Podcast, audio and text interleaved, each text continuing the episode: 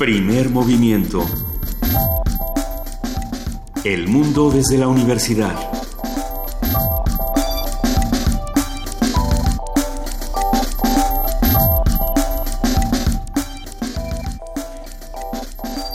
De la mañana con seis minutos en este jueves 16 de febrero. Eh, Luisa Iglesias, ¿cómo estás? Querida Juana Inés de esa, muy buenos días, muy buenos días a los que nos escuchan y hacen comunidad con nosotros.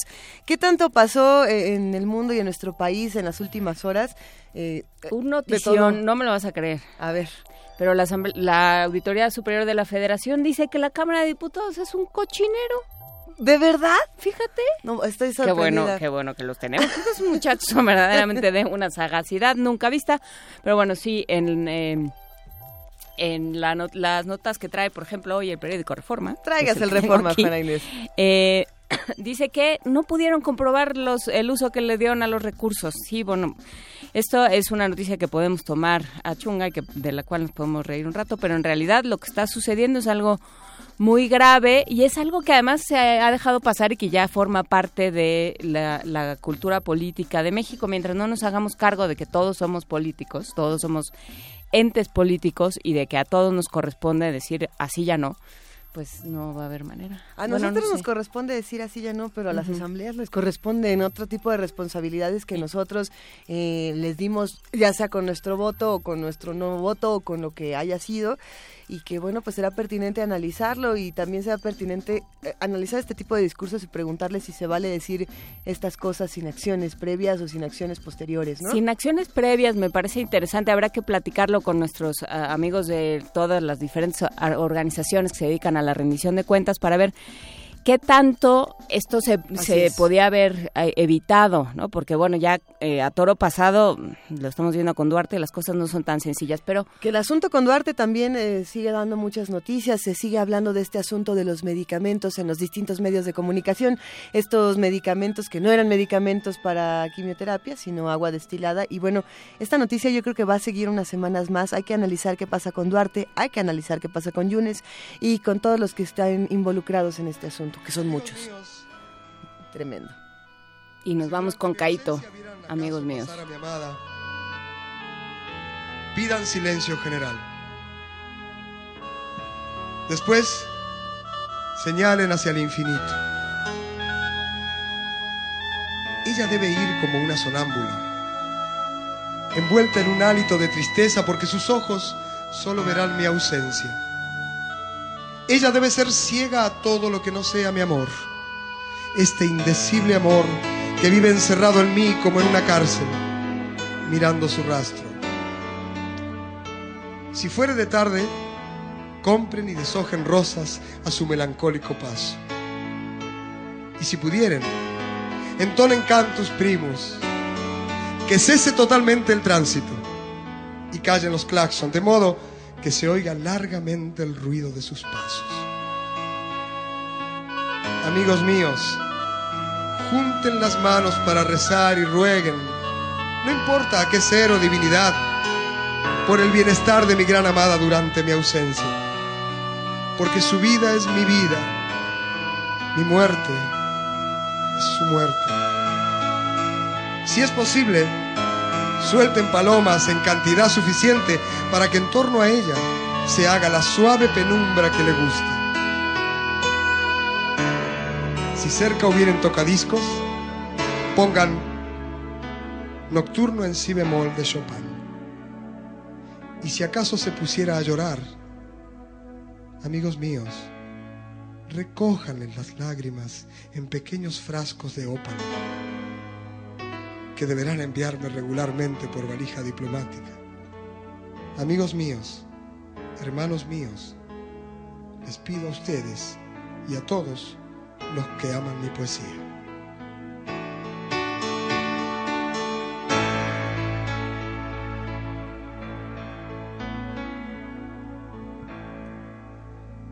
Me muero de ganas de decirte te quiero y sé que es imposible, no puedo, no debo. Maldigo el paraíso que cuando se presenta no dura lo que una estrella fugaz. Al fin lo tuve entre mis brazos. Aquí está y se va.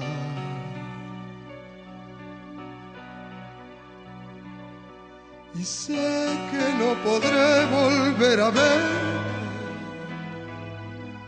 jamás.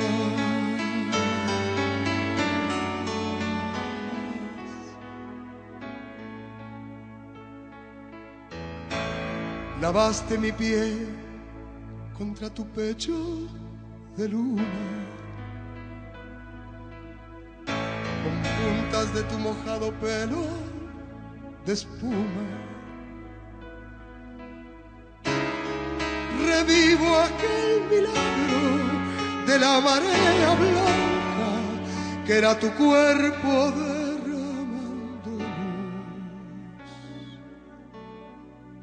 aún palpita en el recuerdo. Eras tú, eres tú. Y sé que no podré volver a verte jamás.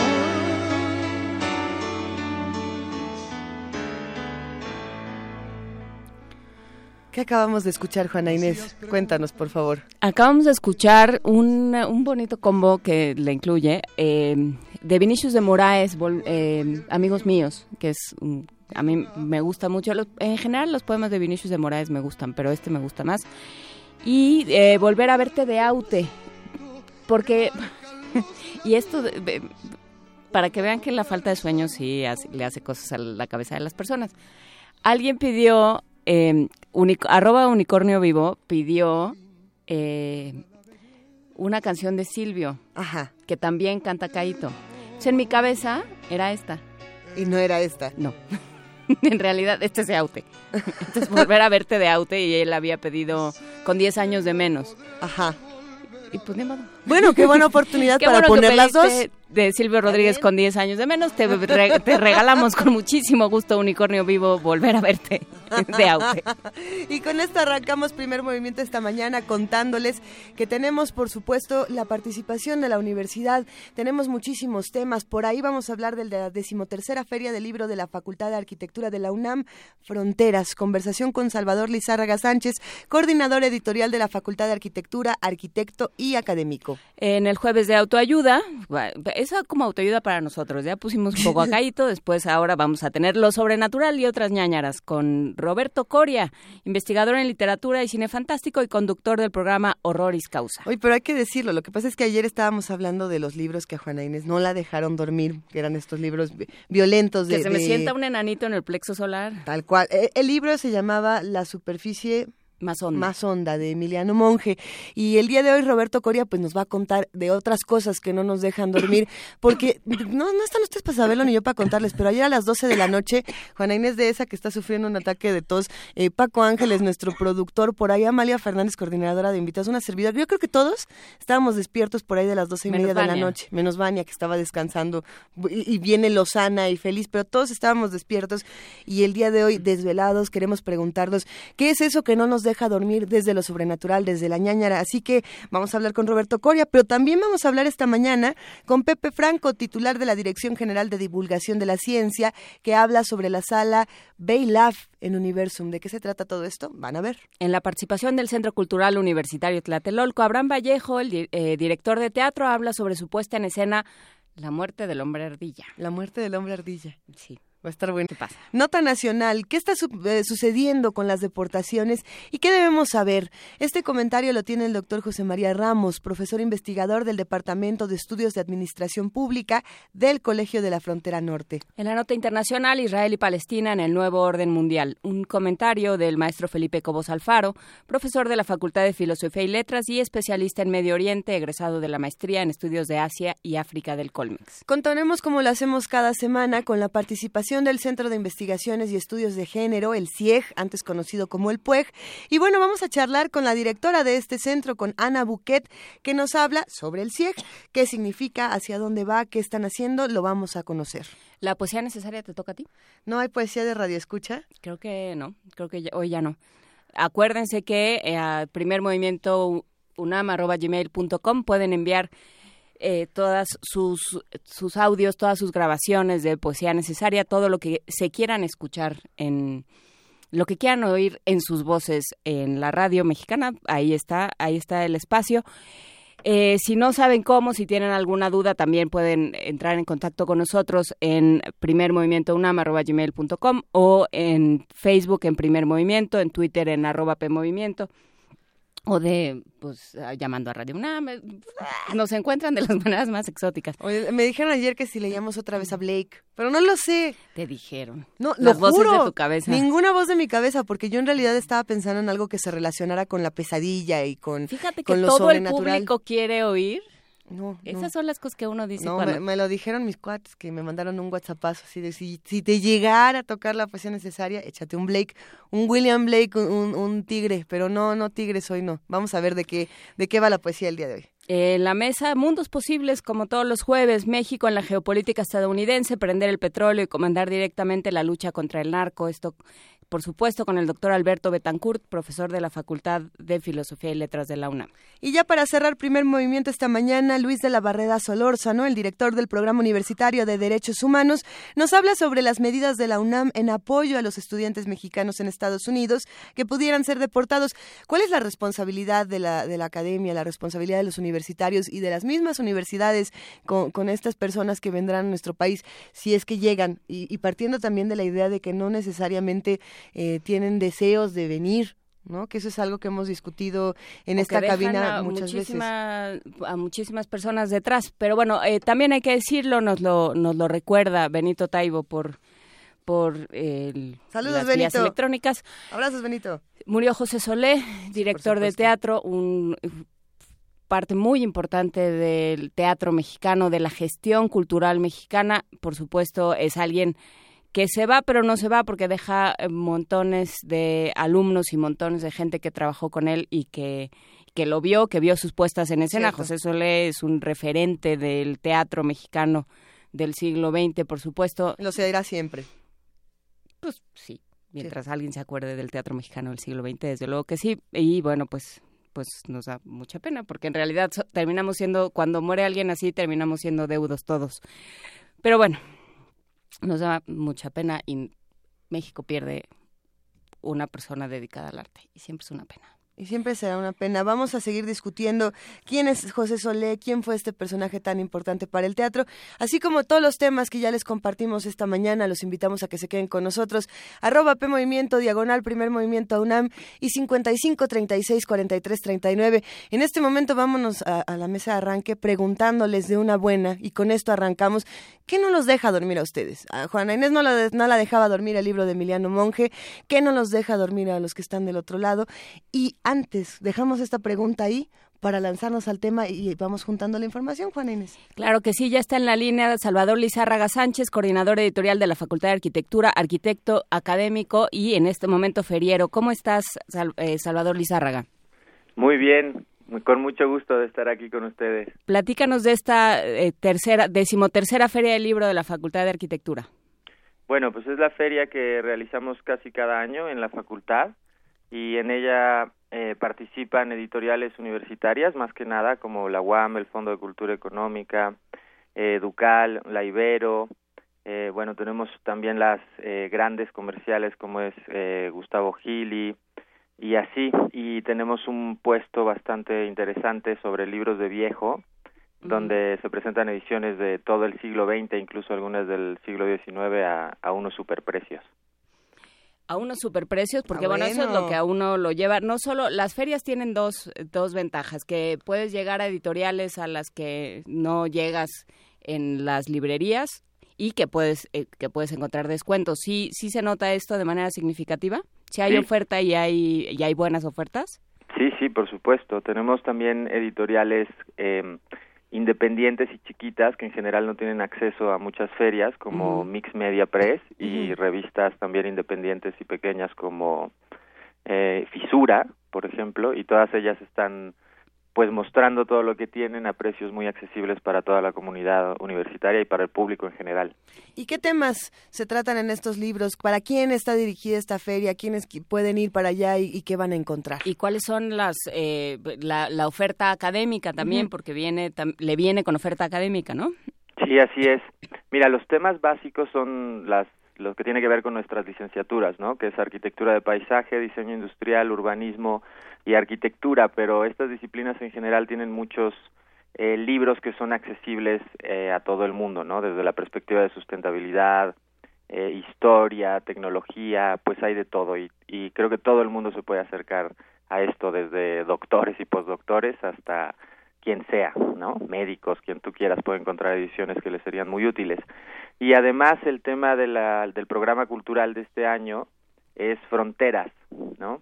eh, no fue es una coincidencia con la situación que estamos viviendo ahorita con Trump y todo esto porque no hay coincidencias te dirían ciertos ciertos psicólogos. Sí así es pero a nuestro director Marcos Massari un académico extranjero se le acercó con una investigación sobre frontera que estaba haciendo él y de ahí vimos que podíamos presentar muchas cosas muchas ponencias muchos paneles de de revistas electrónicas y de revistas impresas académicas y comerciales y de ahí eh, partió todo el programa cultural de este año y desgraciadamente después ganó Trump y se nos vino todo esto encima. Entonces pues hemos estado hablando mucho de esto ahora.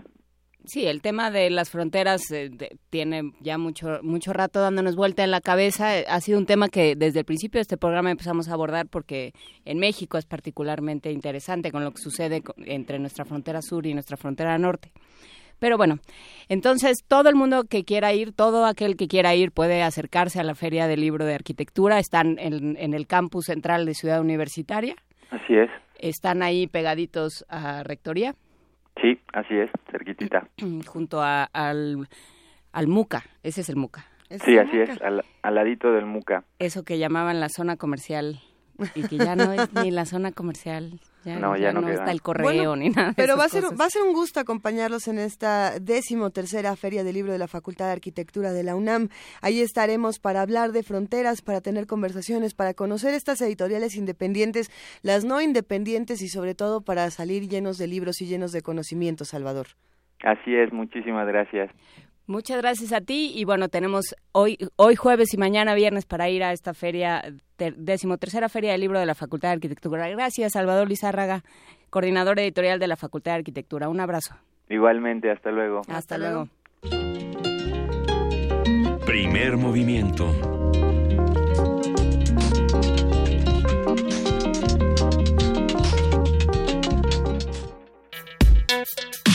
Jueves de autoayuda.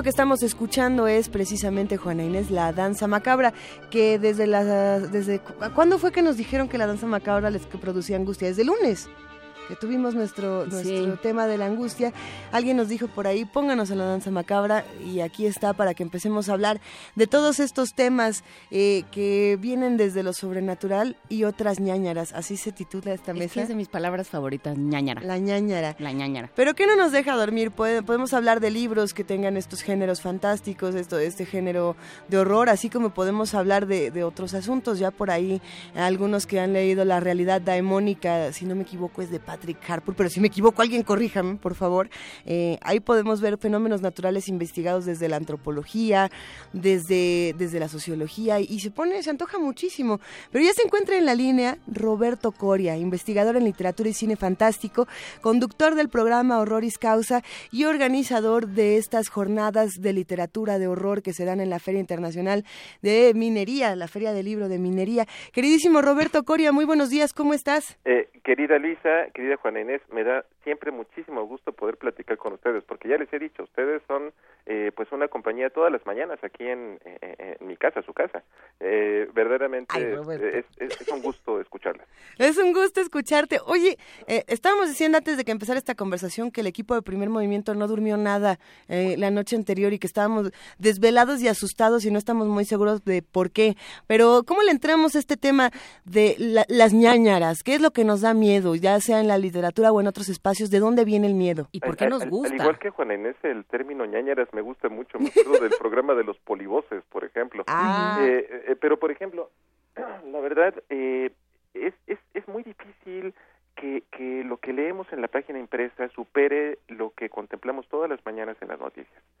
Si, si, nosotros salimos a la calle, lo primero que vemos en un puesto de revistas, en un puesto de periódicos, es eh, pues los periódicos de nota roja con eh, los actos más cruentos de, de la jornada, decapitaciones, eh, eh, todas las noticias relacionadas con el narcotráfico, con balaceras. Eh, vaya, lees en internet y, y, y descubres gente que, que, que se divierte eh, despellejando perros, asesinando gatos. Eh, eh, para mí es el verdadero horror y, y, es muy difícil que, que, que, lo que nosotros encontremos en la ficción pueda superarlo. Yo siempre he pensado que el horror de la ficción, sea el que leemos en los libros, el que vemos en las películas, es mucho mejor que el horror de la vida real. porque si nosotros cerramos el libro, el monstruo se queda ahí. A, mí actualmente lo que me da más miedo es que me salga un sujeto en la noche con una pistola que me asalte y, y que encima de todo le haga algo a mi esposa, eh, me haga algo a mí. Y, y, y eso es, eh, yo creo que, que, que, la verdadera pues preocupación que, que, que vivimos todos los eh, habitantes de una gran ciudad como, como esta. Entonces, eh, eh, yo siempre he pensado que, que, que hay que leer eh, de alguna manera este tipo de relatos, es eh, la manera en que podemos sublimar todos esos temores. Eh, ya lo dijo el, el, el, homenajeado de estas jornadas eh, de horror en minería, a, a, lo cual voy a ir en un, en un momento, que el miedo es la primera de las emociones humanas. Uh -huh. El miedo nos permitió sobrevivir, eh, nos, nos permite evolucionar como especie. De alguna manera, si nos encontramos aquí en este momento, es gracias a los miedos que vivieron los primeros hombres. Claro, y hay algo, eh, ahorita que dijiste la primera de las emociones humanas, eh, Roberto, pensé en en el, la fascinación que ejerce sobre los niños eh, la, los libros de miedo. Por supuesto. Uh -huh. eh, las, las letras iniciáticas probablemente, ¿no? Sí, porque además es el, es, es el único género que nadie les acerca porque no vaya a ser que luego no duerman y ya sabes cómo se pone. Uh -huh. Y hay un, hay un álbum que eh, editado por Océano que se llama Horrible Monstruo Verde. Uh -huh. ¿Lo conoces, Luisa? Sí, sí, sí. sí. Que no, es, yo no lo conozco es, es maravilloso. Búscalo ahora en minería, justamente lo puedes buscar. Se lo vamos a regalar a Roberto. Ah, que, que, me hable, querido. Porque justamente lo que hace es ir construyendo, o sea, es ir dosificando el horror, ¿no? Entonces, o sea, dice, si yo tuviera un monstruo verde, sería con unos ojos así, con una boca así, con una cara así. Y entonces puedes terminar diciendo, fuera de aquí, horrible monstruo verde, y no vuelvas más hasta que yo lo diga. O sea, yo uh -huh. puedo conjurarte y después hacerte desaparecer. Interesante. Esa es la magia del horror. Claro, por supuesto, porque de alguna manera si ustedes, este, no sé, eh, leamos, este, no sé, un libro como Psicoanálisis de los cuentos de hadas, eh, eh, lo, el, el, miedo uh -huh. es presente y es necesario para el niño desde sí. las primeras etapas de su vida. ¿Por qué?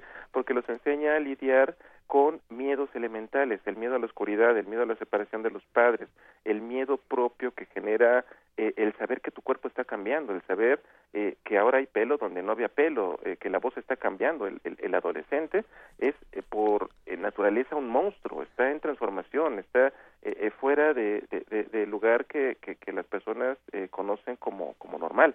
Y, y, me llama mucho la atención, en 2005 me parece, escribí con mi esposa Neblista un espectáculo que se llamó De Niños y Otros Horrores, uh -huh. un espectáculo sí. para títeres que adaptaba muchos cuentos de horror, pensando en, en eso. Y adaptamos Bebe mi sangre de Richard Matheson eh, con un titerito este, eh, eh, que simulaba a Julio el niño vampiro maravilloso hecho por la compañía Titirimundi. Llegado el momento el, el, el vampirito se corta saca una navaja Victorinos se corta para para darle de beber su sangre al vampiro y las mamás horrorizadas tapaban los ojos de los niños y los niños estaban ansiosos de ver más. Los, los niños eh, es, es, es, una, es una buena manera eh, de acercarlos a este mundo y, y, y, la mayoría de los papás no están de acuerdo en eso, no, no, no quieren, quieren protegerlos como si hubiera que hacerlo. Eh, es contradictorio porque yo creo que en los medios de comunicación, en las noticias, eh, eh, se ven cosas peores. O sea, vaya, el, el, bullying es una forma de horror y esto es algo con lo que tienen que lidiar los niños. Ese es un monstruo verde al que hay que decirle fuera de aquí. lo, lo, que me parece bien interesante de esto que están mencionando Juana Inés Roberto es precisamente eh, cómo se conjura a partir del horror para decir lo quiero, no lo quiero, lo puedo tomar o no lo voy a tomar. Eh, pero hay algo interesante, el mecanismo que tiene el horror dentro de la literatura o eh, en el cine o en las manifestaciones artísticas, es un mecanismo de relectura de la realidad. Eh, creo que estamos inundados, como bien lo decía Roberto, de literatura de realidad eh, demasiado realista. No, no, no, hay un ejercicio como quizá lo había en otros momentos donde había muchísimos eh, cuentos que experimentaban con otros géneros, con otras maneras de escribirse. De la misma manera ocurre con algunas novelas, pero bueno, eh, eso podríamos discutirlo. Pero el asunto es ese, tenemos mucha realidad y en la ficción y en lo fantástico y en el horror podemos experimentar otro tipo de relecturas y de reconfiguraciones de la realidad que no que no se pueden experimentar en otra parte. Pero pero, pero, a ver, tú estás hablando precisamente de uno de los grandes maestros del horror cuando, cuando hablamos de, de Lovecraft. que lo que hacía era construir atmósferas, para que todo lo que estamos contando aquí del monstruo verde, del vampiro chupasangre y de todas las criaturas doppelgangers y oscuridades que se nos pueden aparecer durante la noche, tenemos que tener una buena atmósfera. ¿Y, y cómo se construye esto? Claro, Fíjate que, por ejemplo, yo pienso que siempre eh, H.P. Lovecraft, eh, la persona eh, que homenajeamos este año en que se celebra su 80 aniversario eh, luctuoso, yo diría su primero, sus primeros 80 años de ingreso a la inmortalidad, eh, es que él, él, él nos presentaba historias desde el punto de vista estricto de la realidad, porque ¿quiénes, quiénes eran sus personajes? Eran abogados, eran maestros, eran investigadores, eran exploradores, era, eran personas que se movían en, en, en la más dura vertiente de la ciencia. Eh, entonces, ¿qué pasa cuando de repente se dan cuenta que su mundo, el que conocen, el que disfrutan, eh, eh, eh en el que se mueven cómodamente, eh, ¿qué es lo que pasa cuando se dan cuenta que las cosas no son así, que hay algo más, que hay algo más en el fondo, algo que estás echando desde tiempos inmemoriales esperando para retomar el control de la, de la tierra, de la tierra como la conocemos. Entonces, yo pienso que ese es el, el mayor desarreglo que puede, que puede haber en una persona, darte cuenta que todo lo que conoces no es así y de repente de, pronto se destruye completamente su percepción de la realidad y ahí es donde surge el verdadero horror. Nos preguntan en, en redes si terror y horror son la misma cosa. Vaya, eh, son, eh, podríamos analizarlo y nos tomaría muchísimo tiempo, pero terror, en, en mi opinión, proviene más del el efecto físico, Mm. de, de, es el equivalente a que estamos eh, platicando en una mesa eh, tomándonos un café y de repente sin que tú te des cuenta doy un manotazo eh, y te provoca una reacción te, obviamente te vas a asustar te vas a sobresaltar. Para mí eso es el terror. El horror en cambio es algo como los que nos, como lo que nos plantea Lovecraft y muchos otros autores es es, es un, un, una, un estado de desánimo una desazón interior eh, eh, que se va formando, que te comienza a oprimir el corazón. Eh, una idea. para mí el horror es una idea, exacto, es algo más subjetivo, por decirlo de esa, de esa manera.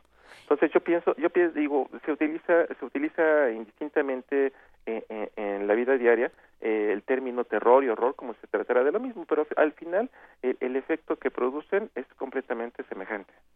Vamos a, tener que subir a nuestras redes sociales algunos fragmentos precisamente de los apuntes de Lovecraft, de cómo, de cómo escribir estas historias de horror y de, y de cómo las leía, porque si algo tenía Lovecraft es que era precisamente un gran lector de literatura fantástica y de literatura de horror y, y tenía análisis bellísimos desde lo que pasaba en, en, la en la literatura gótica hasta mucho más adelante. Pero precisamente hablando de eso, eh, Roberto, yo me pregunto, ¿qué nos asusta ahora? Porque al principio nos asustaba el castillo castillo. Y después ya nos dejó de asustar el castillo y nos asustaba eh, la casa en la colina. Y ya cuando nos dejó de dar miedo la casa en la colina, nos empezó a asustar eh, lo que estaba debajo de la cama. Y, luego, nuestro cuerpo. Y luego pasó Jekyll y Mr. Hyde, que ese es, ese es el gran horror, ¿no? Lo que, lo que tiene uno dentro. Lo que tiene uno lo platicamos ayer con Emiliano Monge. Precisamente. Cuéntanos, ¿qué nos da miedo ahora? Yo, yo creo que los miedos han evolucionado y, y, van transformándose de acuerdo a la época en la que nosotros vivimos. Eh, evidentemente, eh, yo te mencioné al inicio de, de, nuestra plática cuáles son algunos de los temores eh, eh, que podemos tener actualmente, ¿no? Definitivamente ese castillo gótico, ese castillo embrujado, eh, eh, eh, donde hay fantasmas, donde hay apariciones que, que, en algún momento de la noche nos van a nos van a nos van a acechar, siempre van a ser eficaces porque todos nosotros disfrutamos las historias de miedo que nos platican las abuelas, las apariciones que que, que, que, hay en no sé en ciertos edificios, en ciertos lugares. La niña de Radio UNAM que dicen que se pasea por aquí. Lo, eso es lo que me platican los vigilantes cuando, cuando he ido por ahí a, a, Radio UNAM. o sea, vaya, los hospitales. Yo yo me acuerdo hace varios años que estaba en un hospital y, y de repente se, estaba yo con el vigilante y se escuchó a lo lejos, ¡ay, mis hijos! eh, eh, el, el, vigilante se me quedó viendo petrificado y yo me le quedé viendo, escuchó eso y, y se queda así. Y, y, me, y le digo, vamos a ver, este, se oyó por allá, no, yo aquí me quedo. Entonces, van, van transformándose los miedos, pero, pero ciertos ciertas formas, eh, ciertos rostros que posee son inamovibles. Eh, eh, eh ve, ve el éxito de, de, películas, no sé, como La Dama de Negro. es, es, es, es, escalofriante, o sea, el, el, encontrarte solo en la oscuridad, en un lugar completamente apartado de la civilización, donde no hay medios para comunicarte con el exterior, es, es, es, este, atemorizante. Ve, ve, ve a, a cualquier lugar en provincia, donde no se escucha absolutamente nada, donde no hay eh, eh, personas eh, eh, eh, a kilómetros de distancia, y es, es, una, es una sensación sobrecogedora. Yo, y, y, yo creo que esos miedos van a seguir ahí de manera permanente. Oye, y, justamente estaba recordando lo que había ocurrido el año pasado con estas jornadas de horror. Y, recuerdo, querido Roberto Coria, un momento muy emocionante cuando la escritora Viviana Camacho empezó a contar una historia eh, de que ella, bueno, nace en la Ciudad de México, pero se muda a Oaxaca. y, escribe muchos relatos fantásticos y de horror desde este espacio. Y eh, me pareció una de las respuestas más bellas esta que dio que dijo, a ver, a mí, yo no puedo escribir sobre fantasmas japoneses, sobre cabellos japoneses este, que se deslizan por las coladeras, Oaxaca. Aquí asustan otras cosas, aquí hay otros fenómenos, aquí hay otras tradiciones y uno tiene que escribir sobre lo que uno conoce y sobre lo que uno está viviendo, así como le pasa también a muchos cineastas, que dicen, eh, yo no puedo hablar del mismo terror eh, o no puedo reflejar el mismo terror que está eh, en Japón como podría ocurrir en México, como podría ocurrir en Islandia. Estamos hablando de diferentes referentes y de diferentes temores. en un mapa del terror, ¿qué crees que sea lo que en México predomine? Habrá quienes dicen que eh, tiene que ver mucho con la culpa católica, por ejemplo, ¿no? Habrá quienes digan que, que no, que tiene que ver con las tradiciones de, los chaneques y los nahuales. ¿Qué, ¿Qué, hay en México que nos asusta? Hay, hay, hay, una, hay, hay una, un imaginario riquísimo que desafortunadamente no se ha explotado eh, eh, como debiera.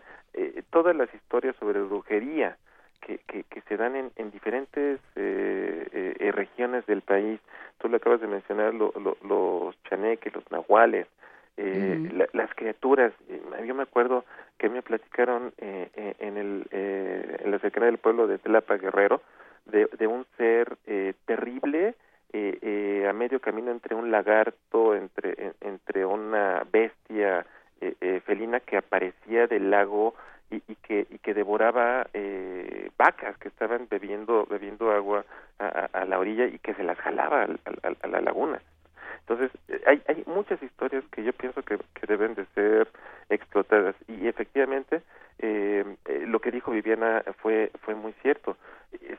somos un país riquísimo en tradiciones. Eso obviamente eh, no demerita a, a, las tradiciones que vienen de otros países, los, las historias de fantasmas japonesas, eh, de, historias de Oriente, todos los relatos. Yo adoro a los victorianos, al igual que tú, Luisa. Este, hay, hay mucho, eh, vaya, lo que nos plantea en un, en un ambiente este inmediato, Stephen King, a, a pesar de que muchos renieguen de él, para mí es un gran escritor. Eh, y, y, hay una gran cantidad de historias que, que podríamos eh, yo yo me acuerdo eh, una una eh, un cuento que se llama no se duerman en el metro de Mario Méndez Costa que, que habla acerca de lo que ocurre en el metro de la Ciudad de México una vez que, que, que está por terminar la corrida en, en, el último en el último vagón en, en, es, es verdaderamente escalofriante. A mí me encantaba leérselos en las noches a mis alumnos en, que luego se iban a ir al metro. Juana, que luego se iban a ir al metro era una especie, una especie, de tormento. Fíjate yo, yo pienso que, que que gracias a convivir con esto hemos aprendido a disfrutarlo. Y, y la verdad eh, leer leer una buena historia de horror es verdaderamente placentero Justamente tuvimos esta semana el placer de compartir con, con la maestra Amparo Dávila, esta escritora mexicana que habla eh, de, del horror, de lo fantástico, pero también de lo desconocido en nuestra propia cotidianidad, que es algo interesantísimo.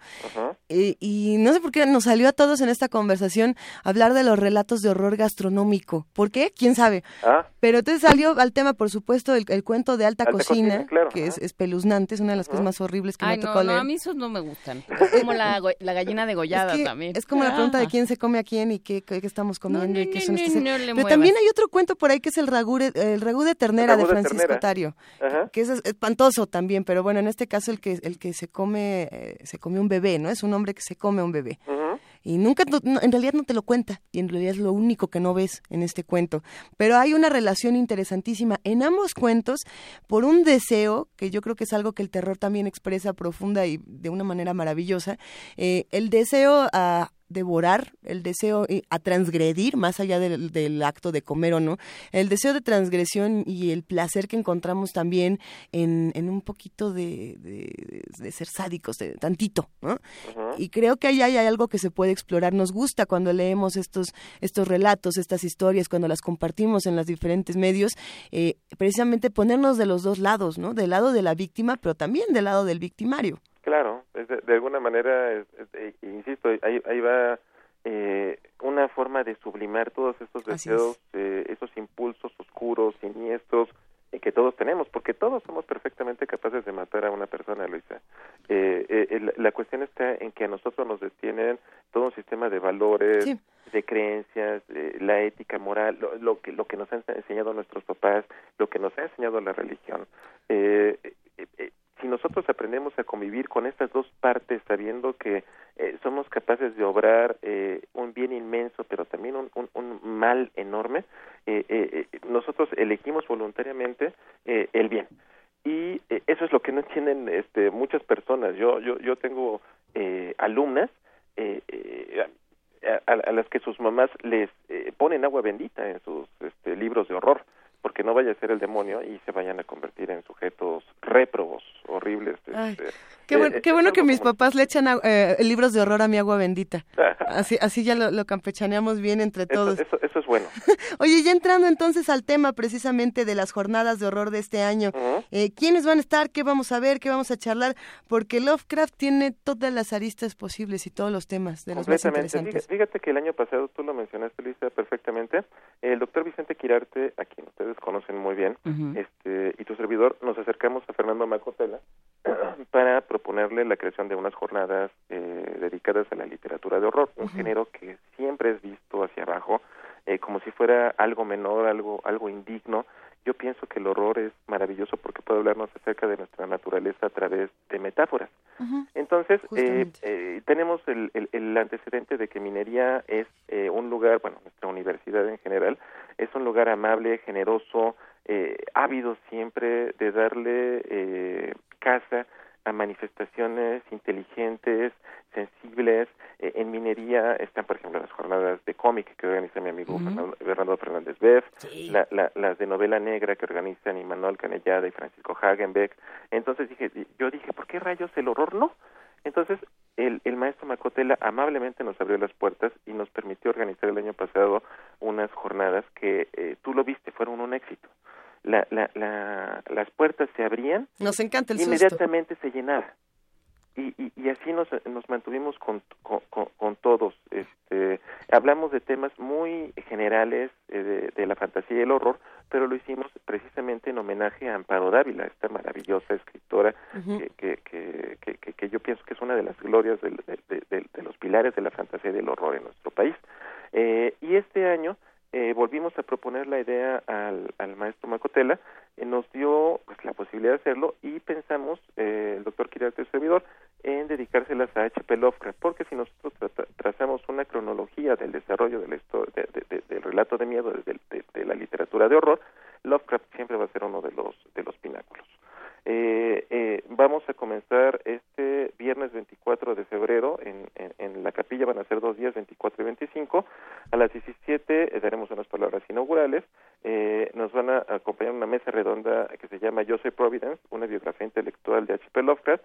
Los escritores eh, José Luis Zárate, Omar Nieto y Alberto Chimal. Eh, Voy a moderarlos. A las 18 eh, vamos a tener una, una mesa de lectura de obra personal que se llama El Nuevo Círculo de Lovecraft.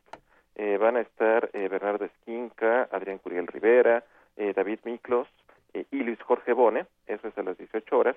A las 19 tenemos una, una maravilla porque eh, eh, en el pasado coloquio de literatura fantástica que también organizamos en la UNAM, eh, dio una plática eh, David Roas, este escritor e Sí. investigador español, una maravilla, eh, y, y, eh, es eh, un gran admirador de Lovecraft. Entonces, eh, eh, David no podía estar en México eh, por eh, su agenda. Entonces, eh, pues le, le propusimos eh, hacer una videoconferencia y efectivamente nos mandó una, una maravillosa conferencia que proyectaremos este día a las 19 horas, que se llama El día que Cthulhu cruzó los Pirineos, los inicios de la recepción de Lovecraft en España. Eh, va a estar muy padre. El sábado 25 eh, empezamos eh, temprano, eh, eh, a las 13 horas tenemos una mesa redonda que se llama Lovecraft y los lenguajes de la novela gráfica. Eh, nos va a acompañar el, el comunicólogo y diseñador Luis Royce, Armando Saldaña Salinas, escritor, y un crítico de cine maravilloso que se llama Jorge Grajales. Eso será a las 14, a las 13, perdón. A las 15 tendremos una mesa redonda donde, por cierto, estás involucrada, querida Luisa. Se llama La Sí. mujer según Lovecraft. Tú vas a acompañar a eh, Norma Lazo y a, a Raquel Castro. Eh, me encanta la idea de que sean mujeres. eh, van a poder hablarnos acerca del que para Lovecraft era, era, era, era, era uno de sus horrores más grandes, la mujer.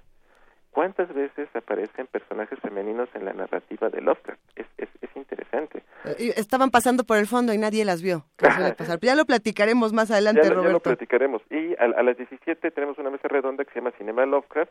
Va a estar Pablo Guisa, director de Mórbido, Abraham Castillo, su programador, y el director de cine Adrián García Bogliano. Eh, y a las 19 horas cerraremos con broche de oro El Círculo de Lovecraft se cierra en Azcapotzalco. Un diálogo entre Vicente Quirarte y Eduardo Ruiz en torno a Robert Barloff, el más joven de los discípulos y de los miembros de este círculo de corresponsales que, que, que el maestro Lovecraft reunió eh, y que murió en Azcapotzalco. Es, es, ya, ya, ya, ya, ya platicaremos más sobre eso en su momento. Pues se antoja muchísimo estas segundas jornadas de literatura de horror en homenaje a Lovecraft.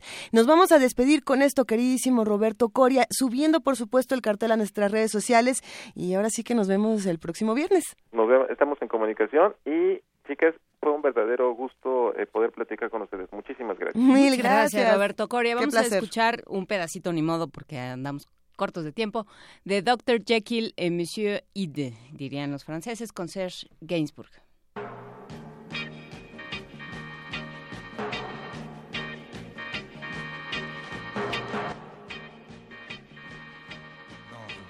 Docteur Jekyll.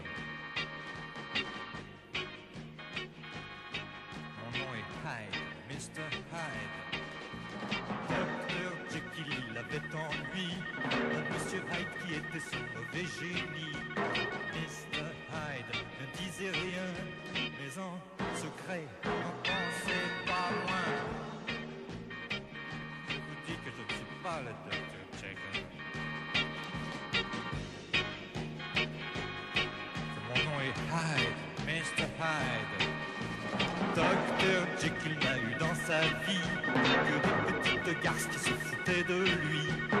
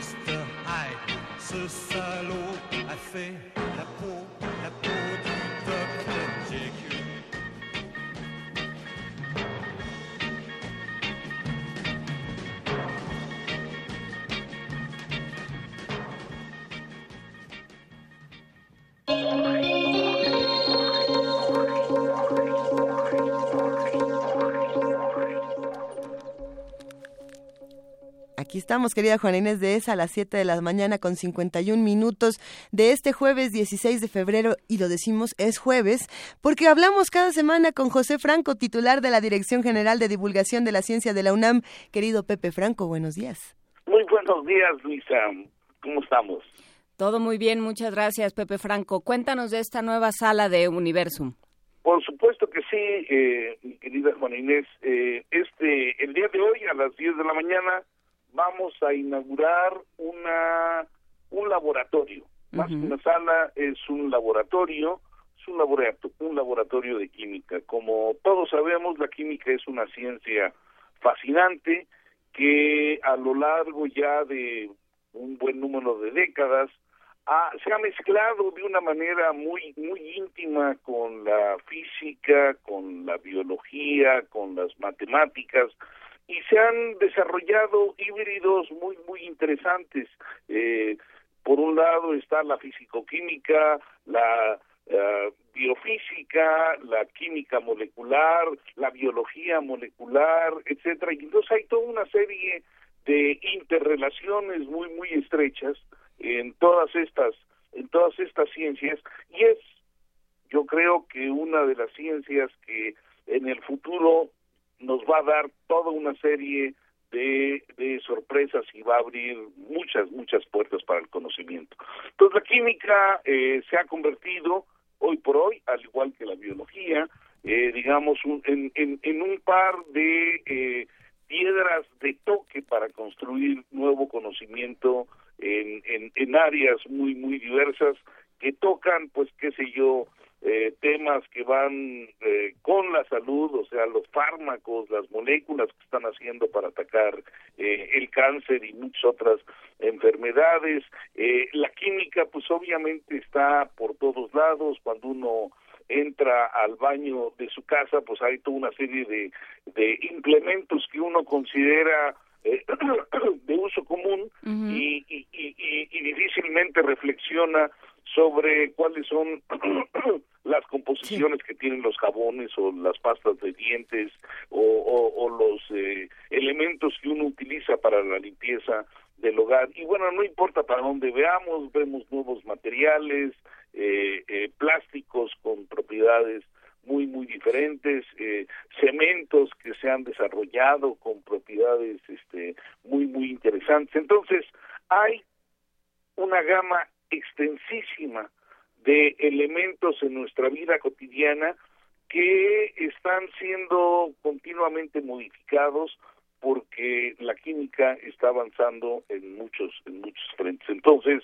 es una herramienta importantísima para que los niños y los jóvenes aprendan y este laboratorio que vamos a inaugurar en, eh, en Universum el día de hoy es un laboratorio que ha sido donado por, por una empresa, una empresa dedicada a la química que es que es Bayer. Eh, existen ya ah, tres laboratorios de, del tipo que nos eh, están eh, donando en este momento en Alemania. O sea, Bayer ya ha incursionado en la parte educativa, en la parte pedagógica y en cómo lograr pues que el conocimiento de la química eh, sea, sea parte, parte de, de- del desarrollo mismo de los niños y de los jóvenes.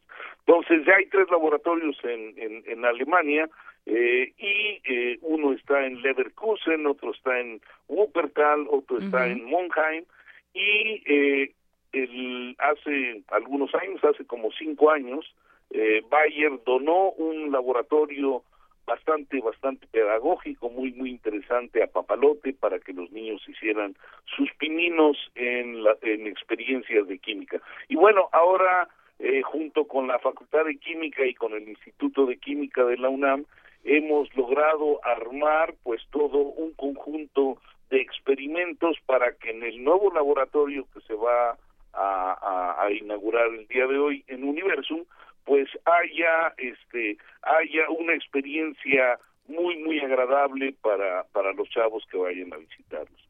Eh, la- las actividades que vamos a tener insisto han sido eh, eh, desarrolladas de manera conjunta con la Facultad de Química, con el Instituto de Química y las actividades que tendremos que tendremos ahí van a durar como como hora y media y va a ser importante, va a ser necesario que se haga una reservación con los grupos ahí de de, de Universum. Entonces, pues estamos muy muy contentos, eh, Juana Inés, Luisa. Pues por supuesto que estamos muy contentos. Cualquier herramienta de, de conocimiento, cualquier forma que tengamos para acercar a los niños a la ciencia, porque ah, el otro día tenía una eh, este, importantísima discusión con, con una niña que me decía, es que a mí me dijeron, me dijo una niña del salón que la luna se está yendo y que cuando se vaya ya no va a haber internet. Le dije, yo creo que sí la luna se está yendo, pero esa va a ser la última de nuestras preocupaciones. Ah, qué belleza. Digo, le dije que faltaba mucho, que no se angustiara, que faltaba mucho para que se fuera la luna, pero que sí, sí se estaba yendo, era una realidad. Bueno, no digo no no no se va a ir completamente. o Pero sea, si todo el un universo se está expandiendo. No, hay un En principio, intercambio entre entre la, la rotación de la Tierra y la rotación de la Luna y entonces este intercambio pues hace que que se esté alejando a costa de que se esté frenando un poco nuestro planeta, pero pero nunca se, nunca se va a ir para para no regresar. Ah, le voy a decir a, a mi sobrina, gracias. Y dile que no se preocupe, pero que además el internet pues no tiene que ver para nada con luna. No, pero eso No, ya no. superaba mis capacidades. Muchas gracias, Pepe. Te, Pepe te lo voy a comunicar gracias. un día de No. estos. Lo que sí dile es que los aretes que le faltan a la luna, esos sí los tienes ahí guardados en algún lado, ¿no? Eso Ah, sí, belleza. desde luego. Muchísimas Gracias. gracias. Pepe. Va un abrazo enorme para ti. Un abrazo gigantesco para ustedes dos. Y nos vemos en Universum. Hasta, luego. luego. chao. Una nota de lo que está ocurriendo en la universidad para todos los que nos escuchan y hacen comunidad con nosotros. Los 12 puntos del acuerdo de paz en Guatemala deben servir como modelo de diálogo para evitar la guerra. Esto lo aseguró la Premio Nobel de la Paz, Rigoberta Menchú. Y nuestro compañero Jorge Díaz tiene la información a ver qué le podemos discutir. Los acuerdos de paz en Guatemala cumplieron 20 años luego de una guerra civil que duró más de siete lustros con víctimas, guerrilla, desplazados y delitos de lesa humanidad contra poblaciones civiles. Con este motivo, Rigoberta Menchú, Premio Nobel de la Paz 1992 y académica extraordinaria de la UNAM, concedió una entrevista exclusiva a Radio UNAM. Dijo que los 12 puntos del acuerdo firmado en 1996 deben ser un modelo para los países latinoamericanos. Los acuerdos de paz en Guatemala y sus contenidos eh, realmente es la mejor forma de visualizar eh, una nueva ruta para la democracia, no solo para Guatemala, sino en Centroamérica, y esto con repercusión en todo el mundo, en un contexto donde verdaderamente la guerra es una noticia cotidiana, donde las controversias eh, mundiales eh, son entre naciones, eh, son entre países, entre estados, o donde nuestros países aún se ven eh, obligados a vivir las consecuencias de la impunidad, del crimen organizado, de las mafias corporativas. La doctora Menchú afirmó que la xenofobia, el racismo, la marginación y la homofobia han eclipsado a muchos sistemas de gobierno. De ahí la importancia de tomar como ejemplo la pacificación en su país. Uno de ellos es la instauración de instrumentos para la guerra, que venía como a retomar todos los bienes de la humanidad para seguir proyectando las guerras y sostener sobre todo las más de 14 mil eh, armas nucleares que existen actualmente en el planeta. Em, como referencias como la OTAN, eh, referencias como la propia Unión Europea, eh, los grandes retos de unificación que se hicieron. Y esto también trasciende en América Latina, porque nuestras guerritas, como lo llamo yo, eh, no son exclusivos, sino son la consecuencia de ese, es como la cola de tantos fenómenos que ocurren en otra parte. Menchú reiteró la necesidad de voltear hacia los jóvenes y protegerlos, porque las nuevas generaciones, dijo, serán el sostén de las naciones de América Latina. Para Radio UNAM, Jorge Díaz González. Búscanos en redes sociales, en Facebook como Primer Movimiento UNAM y en Twitter como P Movimiento o escríbenos un correo a primermovimientounam@gmail.com. Hagamos comunidad.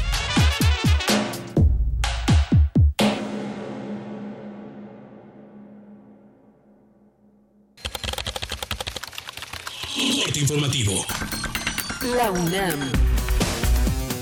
En los primeros días de mayo próximo podríamos contar con los dos primeros geoparques mundiales en México reconocidos por la Organización de las Naciones Unidas para la Educación, la Ciencia y la Cultura, el denominado Comarca Minera en Hidalgo y el de la Mixteca Alta en Oaxaca, ambos proyectos asesorados, impulsados y coordinados por el Instituto de Geografía del UNAM se sumarían a la lista de geoparques mundiales del Programa Internacional de Ciencias de la Tierra. Habla José Luis Palacio Prieto, académico de esa entidad universitaria. Estamos esperando solamente la ratificación del Consejo y bueno, esperemos contar ya con los dos primeros geoparques mexicanos, lo cual es un, esfuerzo muy exitoso de participar por primera vez y de que los dos geoparques que están siendo sometidos a evaluación hayan sido aceptados. Con esto, pues nos ponemos a la vanguardia de América Latina, con dos geoparques en un solo país, que se espera sean muchos más en el futuro. Nacional. El Senado de la República prepara un decreto legislativo para definir principios, objetivos, metas y límites al diálogo entre el Gobierno de México y Estados Unidos. Habla Fernando Herrera, presidente de la Junta de Coordinación Política del Senado. Lo trabajaremos en eh, los próximos eh, días a efecto de que sea una guía de navegación para el gobierno mexicano en su interlocución con los Estados Unidos. Bueno, no podremos arriesgar ninguna circunstancia que atente contra la soberanía nacional. No podemos poner tampoco en una situación de desventaja sectores estratégicos y comerciales del país. Eh, vamos a detallar en materia de migración y derechos humanos, en materia de economía y en materia de cooperación internacional, cuál es la guía, la carta de navegación que tiene el gobierno. Leonardo Arizaga, embajador de Ecuador en México, dijo que para pedir una política migratoria adecuada a otra nación, primero se necesita tener coherencia. Esto debido a que México expulsa a migrantes de la región y son víctimas de la autoridad o del crimen organizado, como en el caso de la masacre de San Fernando. En Celaya, agentes de seguridad pública localizaron y aseguraron la fuente radiactiva que el pasado 13 de febrero fue robada en Querétaro. Economía y finanzas. La Secretaría de Economía informó que México captó más de 26.700 millones de dólares en inversión extranjera directa durante 2016, lo que representó una caída de 5.8% respecto a 2015. José Antonio Mit, secretario de Hacienda, dijo que evalúan el comportamiento de los mercados internacionales y el tipo de cambio, así como los costos fiscales con el fin de continuar la política de suavizar los precios de los combustibles. Este viernes, el gobierno federal tendría que anunciar los nuevos precios de las gasolinas. Seguimos trabajando, pues ahí está la norma, pues habremos de seguir revisando permanentemente para reflejar de la mejor manera posible las condiciones internacionales. Internacional. El presidente de Estados Unidos, Donald Trump, exigió al gobierno de Venezuela la liberación inmediata del dirigente opositor Leopoldo López, esto tras reunirse en Washington con su esposa Lilian Tintori. El gobierno de Venezuela ordenó la salida del aire de la cadena de noticias CNN en español, tras acusarla de hacer propaganda de guerra en su contra. El presidente Nicolás Maduro dijo, sin embargo, que no quiere problemas con el presidente Trump. No queremos problemas con el señor Donald Trump. No. Él debe saber, el presidente Donald Trump, que la Venezuela bolivariana revolucionaria, los hijos de Bolívar y de Chávez, y yo como presidente de la República, no quiero problemas con su administración. Lo están acorralando y lo están empujando y lo quieren traer al terreno de la confrontación total.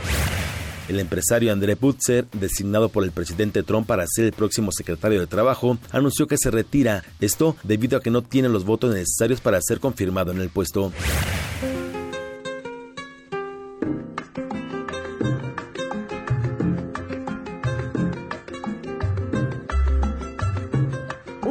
Día como hoy. Aquí pensaban seguir ganando el ciento por ciento con casas de apartamentos y echar al pueblo a sufrir. En 1959, el líder revolucionario Fidel Castro juró su cargo como primer ministro de Cuba. Tras seis años de luchar contra el dictador Fulgencio Batista, Castro puso en marcha una reforma agraria, nacionalizó empresas estadounidenses y encabezó un gobierno marxista. Se acabó la diversión. Llegó el comandante y mandó a parar. Hasta aquí el corte, en una hora más información. Radio UNAM. Clásicamente informativa. En febrero, escucha lo nuevo que descargacultura.unam tiene para ti. Estrenos. Hablemos de ópera con Gerardo Kleinburg. Descubre cómo Giacomo Puccini compuso una de sus óperas estelares, Madame Butterfly. Empieza a armarse el proyecto de convertir Madame, todavía Madame Butterfly, en una nueva ópera del compositor italiano. Visita www.descargacultura.unam.mx Permanece en tu asiento, porque esta es Tercera Llamada. Gran final del Festival Internacional de Teatro Universitario, 24 edición, del 11 al 19 de febrero en diversos recintos del Centro Cultural Universitario. Países invitados, Argentina, Brasil, Canadá, Estados Unidos y Francia. Habrá talleres y conferencias. La entrada es libre.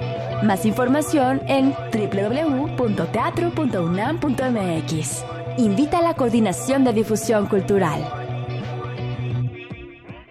Oye Luis, ¿qué debo de hacer para que mi empresa también pueda ser contratada como proveedora de servicios para las campañas políticas? Lo primero es darte de alta en el Registro Nacional de Proveedores del INE y si ya estás inscrita, en febrero realizar tu refrendo. Si eres persona física o moral y vendes, arrendas o proporcionas bienes o servicios a los partidos, precandidatos, aspirantes o candidatos independientes para las próximas elecciones, es obligatorio darte de alta en INE.mx diagonal RNP. Contigo México es más. Súmate. Instituto Nacional Electoral. INE. El conflicto es inevitable, el cambio una necesidad humana. Son los fundamentos de la reinvención. En Radio UNAM queremos ofrecer nuevos mundos para oídos cada vez más abiertos. Tus oídos merecen oír de todo. Resistencia modulada. La respuesta a la demanda auditiva de nuestra ciudad. Lunes a viernes, 21 horas. Por el 96.1 de FM. Radio UNAM. Una orquesta en la cocina. Cuarteto de cuerdas en el auto. Y un violonchelo solista sentado en el sillón favorito de la sala.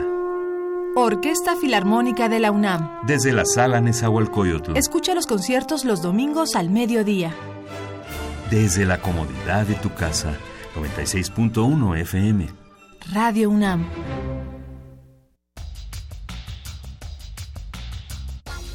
Está abierta la exposición Constitución Mexicana 1917-2017, Imágenes y Voces, compuesta por documentos, pinturas, esculturas, fotografías, libros interactivos, películas y música. La muestra recrea el proceso de creación y la vigencia de la Carta Magna desde la perspectiva cultural. La exhibición puede visitarse en la Galería de Palacio Nacional, Zócalo, en el Centro Histórico de la Ciudad de México.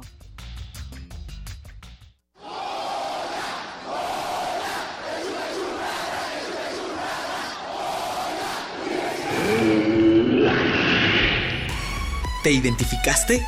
Identifícate con Fundación UNAM y ayuda a becar a miles de alumnos universitarios. Súmate 5340-0904 o en www.funam.mx. Contigo hacemos posible lo imposible. De las vistas de Salvador Toscano a la época de oro. Del celuloide, a, la era digital. Filmoteca UNAM. Sala de exposiciones, acervo y restauración, cine en línea, talleres, hemeroteca, Circuito Mario de la Cueva, frente a la Facultad de Ciencias Políticas y Sociales. Entra a www.filmoteca.unam.mx. En Facebook y Twitter somos Filmoteca UNAM. Ahí encontrarás la oferta visual que tenemos para ti. Filmoteca UNAM.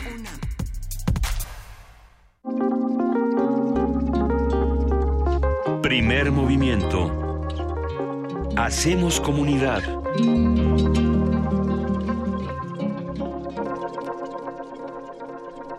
Y nos han seguido contando en redes sociales las cosas que les quitan el sueño. Por ahí hay un comentario. Por ahí hay un comentario. Alejandro Cardiel dice que Borges le quita el sueño. Saludos, eh, por cierto, a todos los argentinos que nos vayan escuchando.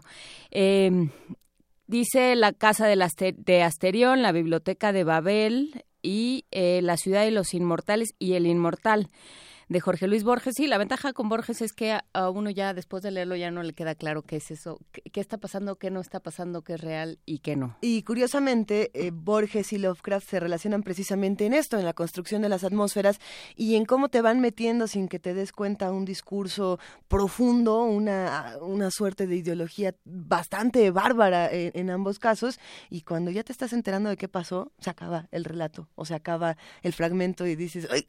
y con eso te quedas. Eh, nos hablan, por supuesto, de la muerte, nos hablan de otros temas. Y, y, ¿por qué no? Hablando de la muerte, nos preguntamos qué es esto de la muerte del hombre ardilla. Abraham Vallejo, director, ¿estás ahí? Hola, ¿qué tal? Buenos días. Muy buenos días, ¿cómo va todo? Andamos preguntándonos qué es esta puesta en escena de la muerte del hombre ardilla y cómo le hacemos para estar con ustedes en el Centro Cultural Universitario Tlatelolco. Bueno, pues La muerte del hombre ardilla es el título de esta nueva puesta en escena de un texto polaco de la autora Malgorzata Sikorska Misiuk y es una historia que relata justamente la historia del Ejército Rojo y la vida de la periodista Ulrike Weinhoff en Alemania en los años 70 en Alemania. Eh, es una puesta en escena que está apostando por una integración del lenguaje multimedia con el trabajo del actor. Y bueno, estamos a punto de estrenar el próximo sábado en el Centro Cultural Tlatelolco, están todos invitados. Y, cuéntanos un poco de qué experiencias se viven cuando, cuando ponen eh, un texto como La muerte del hombre ardilla, porque aquí ya nos preguntaron, a ver, esto es, es horror, es comedia, eh, es, una, es una pieza, es una farsa, ¿Qué, ¿qué es lo que vamos a experimentar los que estemos con ustedes? Lo que vamos a experimentar ahí en la escena, con esta puesta en escena, justamente es, es una farsa, es un gran espectáculo que hace, eh, es como si viéramos un cómic en, en 3D, de alguna manera, porque nos vamos a apoyar con proyecciones multimedia, en narraciones eh, de voces en off, que nos dan, con un narrador que nos va a estar guiando a lo largo de toda la historia, durante 21 episodios, 21 viñetas en las que se desarrolla esta historia, y la muerte del hombre ardilla, pues es esto, es como como si nos remitiéramos a un cómic, no el título de un cómic, el hombre ardilla. ¿Quién es el hombre ardilla? Esa es la, la, la duda, la curiosidad. El hombre ardilla eh, engloba en los personajes que tiene en la puesta en escena como ciertos eh, roles de la sociedad, ¿no? Está, por ejemplo, el policía, que engloba la parte del sistema político, el, el, el del ser, de las reglas, el hombre ardilla, que engloba a la sociedad eh, en general. Están estos tres personajes que eran los radicales de izquierda en Alemania, pero justamente dentro de estas ideas radicales está Ulrike Meinhof, que era la radical intelectual, eh, Andreas Bader, que era el radical impulsivo, y la novia de este chico. Se antoja, se antoja muchísimo. Estamos viendo aquí algunas imágenes de diversas puestas en escena que se han puesto alrededor del mundo de la muerte del hombre ardilla y nos preguntamos entonces cómo tú te relacionas con este texto y, cómo, cómo va a ser este proceso para que todos podamos estar con ustedes. ¿Cuál fue tu experiencia como director, Abraham? Mira, este texto lo conozco desde el 2012 gracias a un ciclo de lecturas de teatro polaco que se llevaron a cabo en el, en el Colegio de Teatro de la Facultad de Filosofía y Letras. Entonces, eh, desde entonces, ¿no? He estado como queriendo trabajarla y armar la producción de este proyecto, pero no fue sino hasta el año anterior que justamente todo este año anterior le di el trabajo de gestión para poder lograr esta propuesta escénica con el apoyo del Centro Cultural Tlatelolco, con el apoyo de la Fundación Mancomer también, con el apoyo de otras instituciones y otras eh, colaboradores. Pues queda hecha la invitación. ¿Qué días, a qué hora? Los días, vamos a empezar el, esta temporada, este próximo sábado, al cual están invitados, a las 8 de la noche. Y luego vamos a estar dando funciones los días viernes y sábados, dobles funciones a las 6 y a las 8. Pues ahí estaremos con ustedes, Abraham Vallejo, nos da muchísimo gusto. No, hombre, vamos a estar ahí porque además se antoja muchísimo. Eh, el elenco eh, también es algo que, deberíamos mencionar. Libertad Mardel, Casiopea, Adrián Cabello y Luis Molina, entre, entre muchos otros que, que forman parte de esta compañía que, bueno, eh, nos va a dar una gran sorpresa. Claro que sí. Muchísimas gracias. Un saludo a todos nuestros amigos del Centro Cultural Universitario Tlatelolco. Un enorme abrazo, por supuesto, a Jorge Jiménez Rentería también parte importantísima de la concepción y de hasta del, del, nacimiento y del nombre de este espacio. Un abrazo a Jorge y un abrazo a todos en Tlatelolco. Muchas gracias.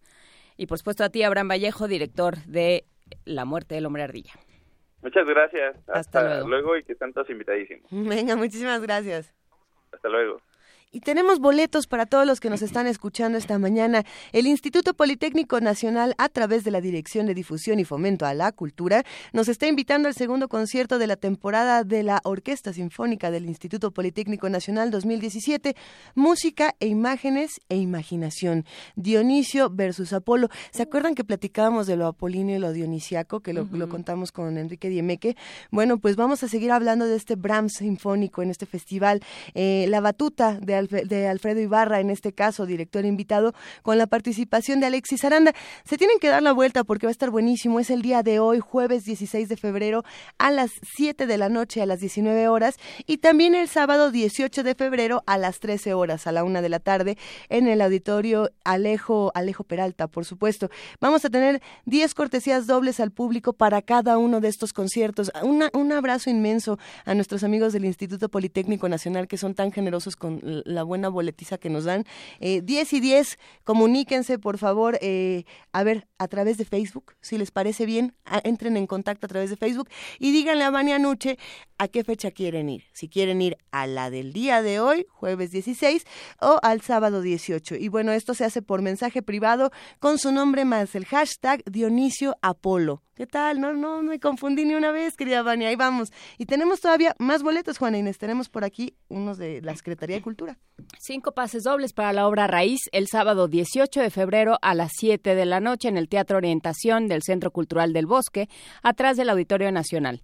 Los ganadores deberán recoger los boletos media hora antes de la función en la mesa de relaciones públicas que estará al lado de la taquilla tienen que llevar fotocopia de su identificación. Hay que decir brevemente que esta obra está escrita y dirigida por Diego Álvarez Robledo, que es un autor muy joven, y que ya tiene por ahí muchísimos premios. El mancebo de teatro eh, hace obras de ajolotes, hace unas cosas enloquecedoras. todos los autores son muy jóvenes. ¿No será que tú y yo somos los que ya no somos tanto? Pues bueno, el joven como de 30 más o menos es joven. Se sigue considerando. Pues eh, según los jóvenes creadores del Fonca todavía eres joven, ¿no? Hasta los 35.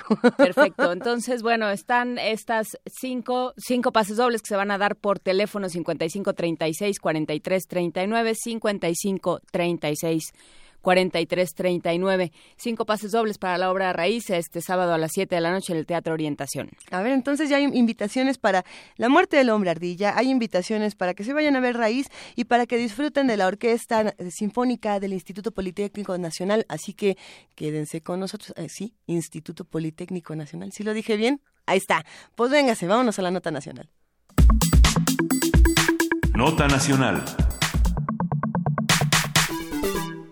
La Oficina de Inmigración y Control de Aduanas informó que la semana pasada fueron detenidos en territorio estadounidense 350 extranjeros indocumentados, entre ellos 90 mexicanos. Muchos ya han sido deportados o enfrentan procesos de deportación como consecuencia de la implementación de la orden emitida por el presidente Donald Trump, aquella en la que considera como amenazas a la seguridad pública a todas las personas que violaron las leyes de inmigración de Estados Unidos, es decir, todos los indocumentados, no solo a los que cometieron delitos graves. Los arrestos han despertado miedo en la comunidad migrante, pues de acuerdo con activistas, varios inmigrantes mexicanos han sido detenidos por las autoridades de migración en sus casas durante la madrugada y frente a sus familias. La mayoría de las detenciones de mexicanos ha ocurrido en los estados de, Georgia, Carolina del Sur, Carolina del Norte y en Los Ángeles. Conversaremos sobre lo que está sucediendo con estos ciudadanos, sobre lo que tienen que saber, sobre lo que nosotros no sabemos y sí se está sabiendo en la frontera, con el doctor José María Ramos. Él es profesor investigador del Departamento de Estudios de Administración Pública del Colegio de la Frontera Norte. Muchísimas gracias, doctor José María Ramos, por estar nuevamente con nosotros. ¿Cómo está? ¿Qué tal, eh, Juana? ¿Y qué tal, Luisa? Muy bien, muchas gracias. ¿Cómo están viendo eh, las deportaciones desde, desde la frontera? ¿Cómo se está viendo desde el COLEF? Bueno, pues aquí sin duda alguna esto nos está planteando una serie de retos tanto para la política pública y sobre todo para los acciones, actores gubernamentales, porque la justificación en la mayor parte de los casos en que se han visto afectados nuestros migrantes eh, son que tienen eh, antecedentes delictivos y aquí es donde viene aquí el problema. Delictivos pueden ser desde que se cometió una infracción hasta la persona que puede haber cometido algún una situación mucho más complicada desde el punto de vista delictivo y sin embargo entran dentro entran dentro de esa categoría y esto es lo que es eh, un poco preocupante porque eh, la prioridad eh, en este caso de esas expulsiones son precisamente estos migrantes que tienen esos antecedentes y, que además no, que son antecedentes muy extraños, ¿no? Que son antecedentes muy diversos. Sí pueden ser un delito grave, pero también puede ser cualquier otra cosa. ¿Cómo, cómo protegerse. ¿Qué pasa, por ejemplo, con el caso de eh, Daniel Ramírez Medina, este Dreamer, que ha sido una noticia tan, tan escandalosa para nosotros? Sí, ese, caso va a ser interesante porque él eh, se supone que él está amparado bajo la normatividad o el acuerdo eh, que fue que lo planteó en ese caso Obama en su momento. Por eso él va, creo que en los próximos días va a una audiencia federal. ¿Y por qué una audiencia federal? Porque él está protegido bajo esa, bajo esa acta. Sin embargo, lo que está argumentando las autoridades migratorias es que él es pandillero y que estuvo vinculado en casos eh, pues, de violencia y por lo tanto podría entrar dentro, dentro de esa categoría. Sin embargo, aquí lo importante, y ese es un elemento que hay que destacar de nuestras organizaciones migrantes, sobre todo en Estados Unidos, es que están haciendo una labor muy importante y por lo tanto es aquí donde deberían de tener el apoyo de las autoridades, sobre todo de estos casos muy concretos que tienen que ver en analizar qué salvedades desde el, desde el punto de vista legal pueden tener nuestros migrantes para que se puedan acoger sobre todo estos, que en este caso tienen el apoyo por parte de las instancias federales.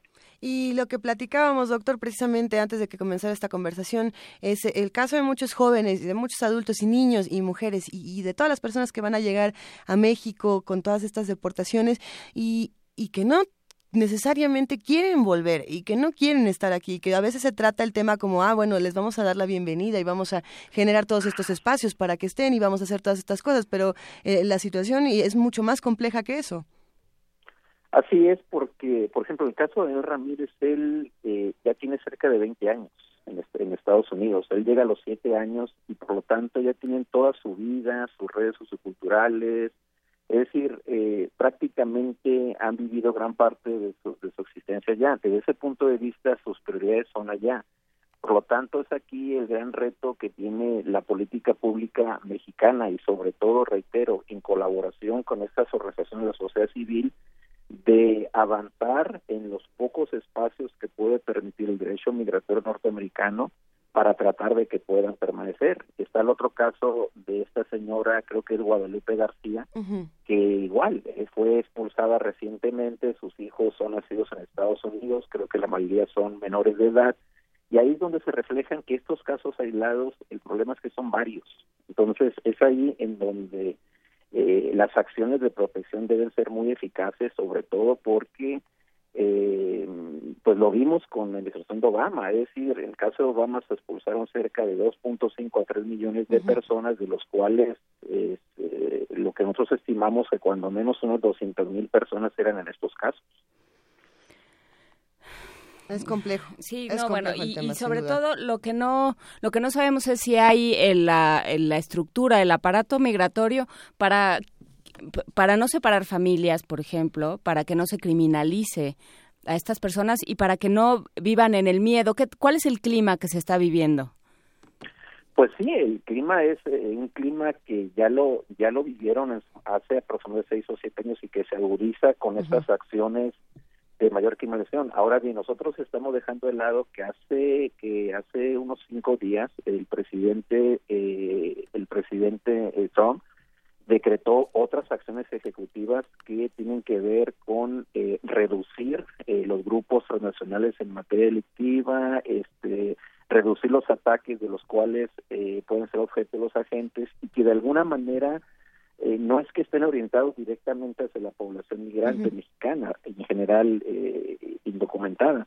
Sin embargo, bueno, el problema es que con este ambiente que se está generando de criminalización, pues ellos son serían uno de los de los principales afectados. Es ahí en donde creo que el papel que están haciendo los organismos de la sociedad, civil, sobre todo de Estados Unidos, va a ser muy importante, pero vaya, pues ellos requieren del apoyo de las instancias gubernamentales porque en algunos casos eh, no cuentan con los recursos debidos para hacer un seguimiento, pero sobre todo atender los casos irregulares de nuestros días. Es interesante, José María Ramos, pensar, por ejemplo, en cómo se han dado a conocer todas estas historias en los distintos medios de comunicación y en redes sociales, por ejemplo. Comenzamos a enterarnos de sus nombres, de sus historias, de sus familias, de todas las personas que están eh, siendo detenidas de, de México y de otros países. Conocemos estas historias y comenzamos a volverlas parte de nuestras propias historias. Pero yo me pregunto, precisamente en ese sentido, ¿qué responsabilidad le toca a los medios de comunicación con algo como esto? ¿Qué, qué, es quizá lo que no estamos atendiendo cuando damos este tipo de noticias o qué tendríamos que estar haciendo? Yo considero que al, igual que la parte académica, pero en el, caso de la parte de medios es el hecho de que además de visibilizar es eh, insistir sobre aquellos pocos espacios de tipo legal a los cuales pueden recurrir nuestros migrantes en Estados Unidos. Es decir, qué tipo de organizaciones legales están dando los apoyos, qué tipo de prerrogativas existen dentro del derecho migratorio que pueden permitir la salvedad, porque, por ejemplo, en el caso de los, de los expulsados en la administración de Obama, mi estimación es que cuando menos unos 200 a 300 mil personas se pudieron haber quedado en Estados Unidos, pero por falta de información, desafortunadamente tuvieron que firmar. Entonces, eh, y, y, eso es una situación delicada. En otras palabras, lo importante es fortalecer la información eh, eh, dar a conocer en qué instancias se están generando este tipo de apoyos, ¿no? Por ejemplo, en el caso de esta de la señora eh, que está no recuerdo el nombre, pero que está sujeta a una expulsión porque condujo eh, exactamente por condujo con eh, con una documentación falsa estar recluida en una en una en, está instalada en una iglesia haya pues la información eh, a través de estas redes binacionales de esos espacios. Yo creo que la información es importante y obviamente la actuación por parte de las instancias correspondientes, en este caso consulados, que deben tener un papel fundamental en la coyuntura actual. Sí, porque dejarle el trabajo a las a, las ciudades eh, a las ciudades eh, santuario, a las iglesias, a, a, estas organizaciones, pues es, es un es una canallada por parte del Estado y no sirve. Por ejemplo, eh, se necesita, nos lo decía el, el lunes aquí Aletia, eh, López de la Reguera, no es eh, se necesita que los niños tengan actas de nacimiento mexicanas para que en caso de que se deporte a los padres puedan puedan reclamarlos y no pierdan la custodia eh, se necesitan se necesita realmente que haya una una articulación. O sea en Estados Unidos funcionan bien estas redes estos organismos de la sociedad civil y estas redes solidarias pero pero si no tienen el apoyo institucional y el apoyo burocrático pues de poco va a servir Así es, y otro documento que, que comentabas que es muy importante y que desafortunadamente nuestra población, tanto incluso tanto ciudadanos mexicanos eh, que viven en Estados Unidos, son que no han, no han tramitado su pasaporte, su pasaporte que dice yo soy ciudadano de Estados Unidos. Entonces, ¿qué sucede? Que puede llegar un operativo en el cual puede pasar que esté, una, esté un familiar que esté en situación irregular entonces llega el operativo, como lo, podemos identificar recientemente, y dices, bueno, ¿dónde están tus documentos? No los tengo. Entonces, ¿dónde, ¿cómo acreditas que eres un ciudadano de Estados Unidos? Entonces, ese simple hecho de que tramiten sus, eh, sus documentaciones correspondientes es un aspecto importante. Ahora bien, desde el punto de vista gubernamental, creo que viene una serie de una serie de eventos que pueden ser relevantes. El día 23 eh, se reúne John F. Kelly, que es el secretario de Seguridad Nacional, y viene Tillerson, que es el Departamento de Estado, tiene reuniones con funcionarios mexicanos. Vaya, esta es la oportunidad para que desde esta perspectiva gubernamental se puedan fortalecer una serie de acciones que tengan que ver con reducir, sobre todo, estos casos en los cuales, insisto, no se da el debido proceso y sobre todo hacer ver al director de, de la Seguridad Nacional los grandes aportes que tienen, eh, que dan nuestros migrantes en Estados Unidos, los grandes aportes que ha dado México para reducir la vulnerabilidad por materia terrorista, eh, lo que hemos, lo que se construyó con Obama, es decir, con Obama de alguna manera se fortaleció el control fronterizo, pero también se agilizaron los cruces fronterizos, es decir, hay que dar una imagen de los logros, de los avances que hemos tenido en los últimos 15 años en el, el marco del tema de inseguridad global a raíz de los atentados del 2001 que son importantes. Entonces, eh, como decías, la articulación tiene que ver con la parte gubernamental en México, estos contactos diplomáticos, la acción que nos hacen los consulados o que debieran hacer con esa vinculación con eh, con los con los de la sociedad civil, la parte de los medios, la parte académica, es decir, creo que en todos los niveles tenemos que actuar de una manera muy responsable, pero también muy eficaz. Eh, precisamente Úrsula Fuentes Veray nos mandó una noticia interesante a través de redes sociales, le mandamos un gran abrazo, eh, donde nos recuerda algo importante. Hace unos días se realizó eh, este asunto del Día sin Latinos en Milwaukee, Wisconsin. Y, hoy, va a haber un paro distinto. Y leemos este fragmento que dice, creemos que los inmigrantes hacen América grande. Por lo tanto, vamos a cerrar el 16 de febrero de 2017 para apoyar un día sin inmigrantes y abriremos de nuevo el viernes 17 de febrero de 2017 de este año. Y bueno, eh, aquí se, cuenta un poco esta historia de qué es lo que va, lo que se va a hacer en, si no me equivoco, Carolina del Norte, vamos a y en otros espacios, sí, en otros espacios de Estados Unidos. Eh, ¿qué, ¿Cómo es esta reacción y cómo y cómo va a funcionar esto, doctor? No, pues es una es una reacción en el sentido de que se aprecia, en este caso, el papel, el potencial que tenemos los ciudadanos de hacer ver el aporte que tenemos tanto en Estados Unidos como en la frontera. En el caso de la de la frontera hay que decir que tengo me dio la impresión que no se visibilizó eh, bastante hace una hace una semana eh, en el caso de las ciudades fronterizas, sobre todo el caso de Tijuana, se pidió que en horario de 8 de la mañana a 5 de la tarde no se cruzara Estados Unidos. Y la respuesta ciudadana fue cerca de un 95%. ¿Esto qué nos está representando? Que las ciudades fronterizas mexicanas que, que, que, tienen una población de cerca de un 25, un 30% que viven, vive en México, pero que trabajan en Estados Unidos, que está generando recursos para, incluso para las comunidades republicanas, como son el caso de Texas, de Nuevo México y Arizona, están, están coadyuvando para el crecimiento. Si a eso se le adiciona las compras que hacen los mismos eh, comunidades fronterizas, pero también incluso de Ciudad de México, que van habitualmente a las ciudades fronterizas a comprar, vaya, pues el aporte, el poder consumidor mexicano es muy es muy importante. Entonces esos aspectos se deben utilizar. Ahora bien, en un contexto en el cual puedan bajar las compras eh, por este tipo de, de movimientos que sin duda alguna son relevantes, vaya, pues es ahí en donde que es así como funciona el sistema de Estados Unidos, las comunidades empresariales se van a quejar ante Washington o a sus representados para decir, oye, este tipo de dinámicas están afectando la comunidad y los procesos que hemos tenido en los últimos años. Entonces, en ese sentido, este aporte es muy importante. En el caso de, de estas de estas, por ejemplo, tengo entendido que en los próximos días va a haber eh, como una especie de muros humanos.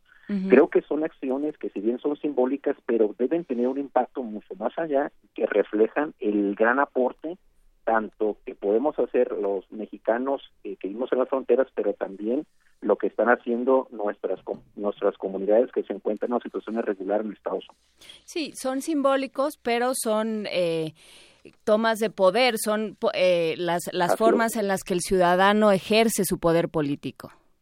O sea, no, no son, son simbólicos, pero no son intrascendentes. Sí, así es, sí. Yo me refería en el sentido de que esto se debe de vincular precisamente. Sí, claro, sí, si eso no viene con una acción, sí. Exactamente, con acciones consulares, acciones de protección, acciones de información, porque eso es lo que lo que nos da el sistema de, de Estados Unidos, es decir, a veces dejamos de lado de que eh, el hecho de que haya llegado un personaje con esas características como Trump, pues vaya, finalmente nos está reflejando esos avances muy particulares de la democracia. Ahora bien, aquí viene, viene otro elemento a destacar, es decir, si se suspendió la primera orden ejecutiva que tenía que ver en que se, se, negaba el acceso a, a, siete, cerca de seis o siete nacionales y que finalmente se hizo una demanda ante una corte federal, eso que nos está reflejando, de que el sistema en este caso legal está funcionando. Entonces esperaríamos que en el caso de los próximos días de Daniel Ramírez, que una corte federal, bueno, si existen los elementos por los cuales Daniel Ramírez está amparado bajo la orden DACA, bueno, pues entonces no se le debe expulsar. Pero estos son aspectos que, que considero que hay que visibilizarlos, que hay que destacarlos y me, y me parece muy atinada este, ese planteamiento que haces en el sentido de cuál es nuestra responsabilidad. En ese sentido, si me lo permites, el próximo 27 de febrero, eh, junto con UNAM, junto con Colegio de México, tendremos un seminario en nuestra casa colegio en Coyoacán, en donde vamos a discutir estas nuevas iniciativas ejecutivas que vaya, pues no les estamos dando eh, la importancia de vida, pero que pueden generar una serie de efectos negativos para nuestras poblaciones migrantes en los próximos meses. Eh, y ya para, para despedirnos nos pregunta, eh, además de que vamos a subir la información de este seminario del próximo 27 de febrero, nos preguntan para terminar, ¿en qué sitios se puede encontrar información útil para los migrantes? ¿En qué, en qué lugares de Internet? Pues eh, básicamente ahorita lo que hemos podido apreciar, obviamente relaciones exteriores, eh, ese es uno de los sitios. El otro sitio tiene que ver eh, con la información muy particular del consulado en el cual se, exista una un consulado en particular, por ejemplo, Consulado Los Ángeles tienen informaciones acerca de las, cuando menos en las acciones básicas que deben evitar al momento de ser detenido. Por ejemplo, el tema de no firmar, el tema de, eh, de recurrir en los casos que proceda un abogado. Es decir, hay una información básica, pero que sin duda alguna se debe de, debe de fortalecer porque eh, simplemente, por ejemplo, este caso, ¿no? De que nuestros ciudadanos eh, que son mexicanos no tienen el pasaporte estadounidense, vaya, pues es una situación eh, elemental, pero que sin duda alguna en muchos casos se está dejando de lado y es un requisito muy, pero muy indispensable. Eh, vamos a compartir también, por supuesto, la cuenta de El Colef, arroba El Colef para todos los que estén interesados, porque aquí eh, estamos viendo justamente cómo se comparte la información, doctor, de las diferentes conferencias, de los espacios que también tienen en televisión para estas discusiones, del muro humano que será en Tijuana, y bueno, de todas estas cosas ahí las compartiremos. Muchísimas gracias, va un inmenso abrazo y seguiremos hablando de estos temas. No, pues muchas gracias, eh, Juana y Luisa. Seguimos en comunicación. Un abrazo desde Ciudad Juárez, que ahorita me encuentro en Ciudad Juárez, no, me, no soy en Tijuana, pero seguimos en comunicación. Un abrazo, muchas gracias. Primer movimiento.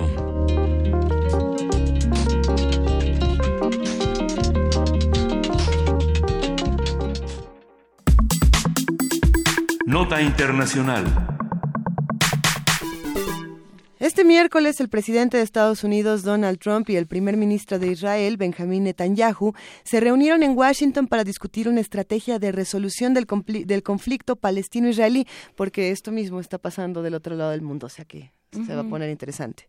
El encuentro surgió de la idea, apoyada por Netanyahu, de que la relación palestino-israelí se encuentra en, un punto agónico, por lo que es necesaria la presión externa. Porque la presión externa siempre ayuda a solucionar eh, los conflictos agónicos, ¿verdad? Sí.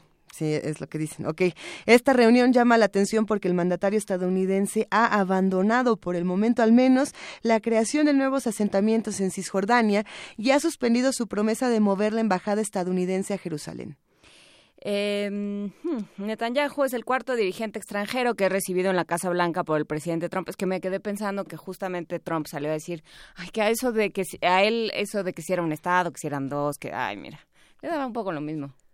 Ya él estaba contento de cualquier forma. Bueno, a ver, vamos a, vamos a, hacer este análisis, Juan Haremos un análisis de la visita de Netanyahu a Washington, lo que ello implicó para la relación entre Israel y Palestina, cómo se está leyendo, cómo se está recibiendo en medios, eh, por supuesto de Estados Unidos, pero este, sobre todo internacionales, con eh, el maestro Felipe Cobos Alfaro, él es profesor de la Facultad de Filosofía y Letras, especialista en Medio Oriente y egresado de la maestría en Estudios de Asia y África en el Colmex. Muchísimas gracias, maestro Felipe Cobos. Muchas gracias ustedes, Luisa, eh, Juana Inés y Benito, por la invitación eh, a este programa. También un saludo a todo tu, tu amable auditorio que nos escucha el día de hoy. Y efectivamente, pues bueno, la visita de Netanyahu a Trump, pues eh, era una visita esperada, eh, ya había ya había de alguna manera algunos anuncios de lo que prometía esta visita.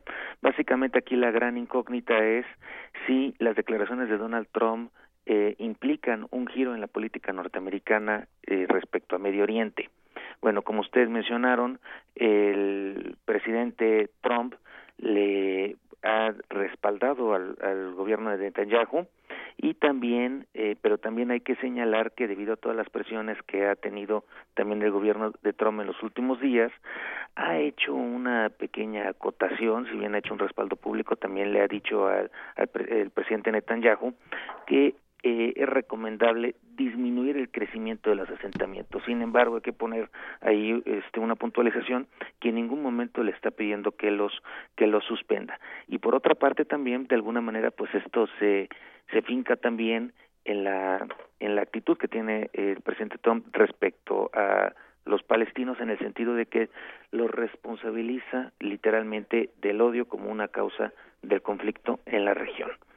Eh, ¿Qué buscaba Netanyahu?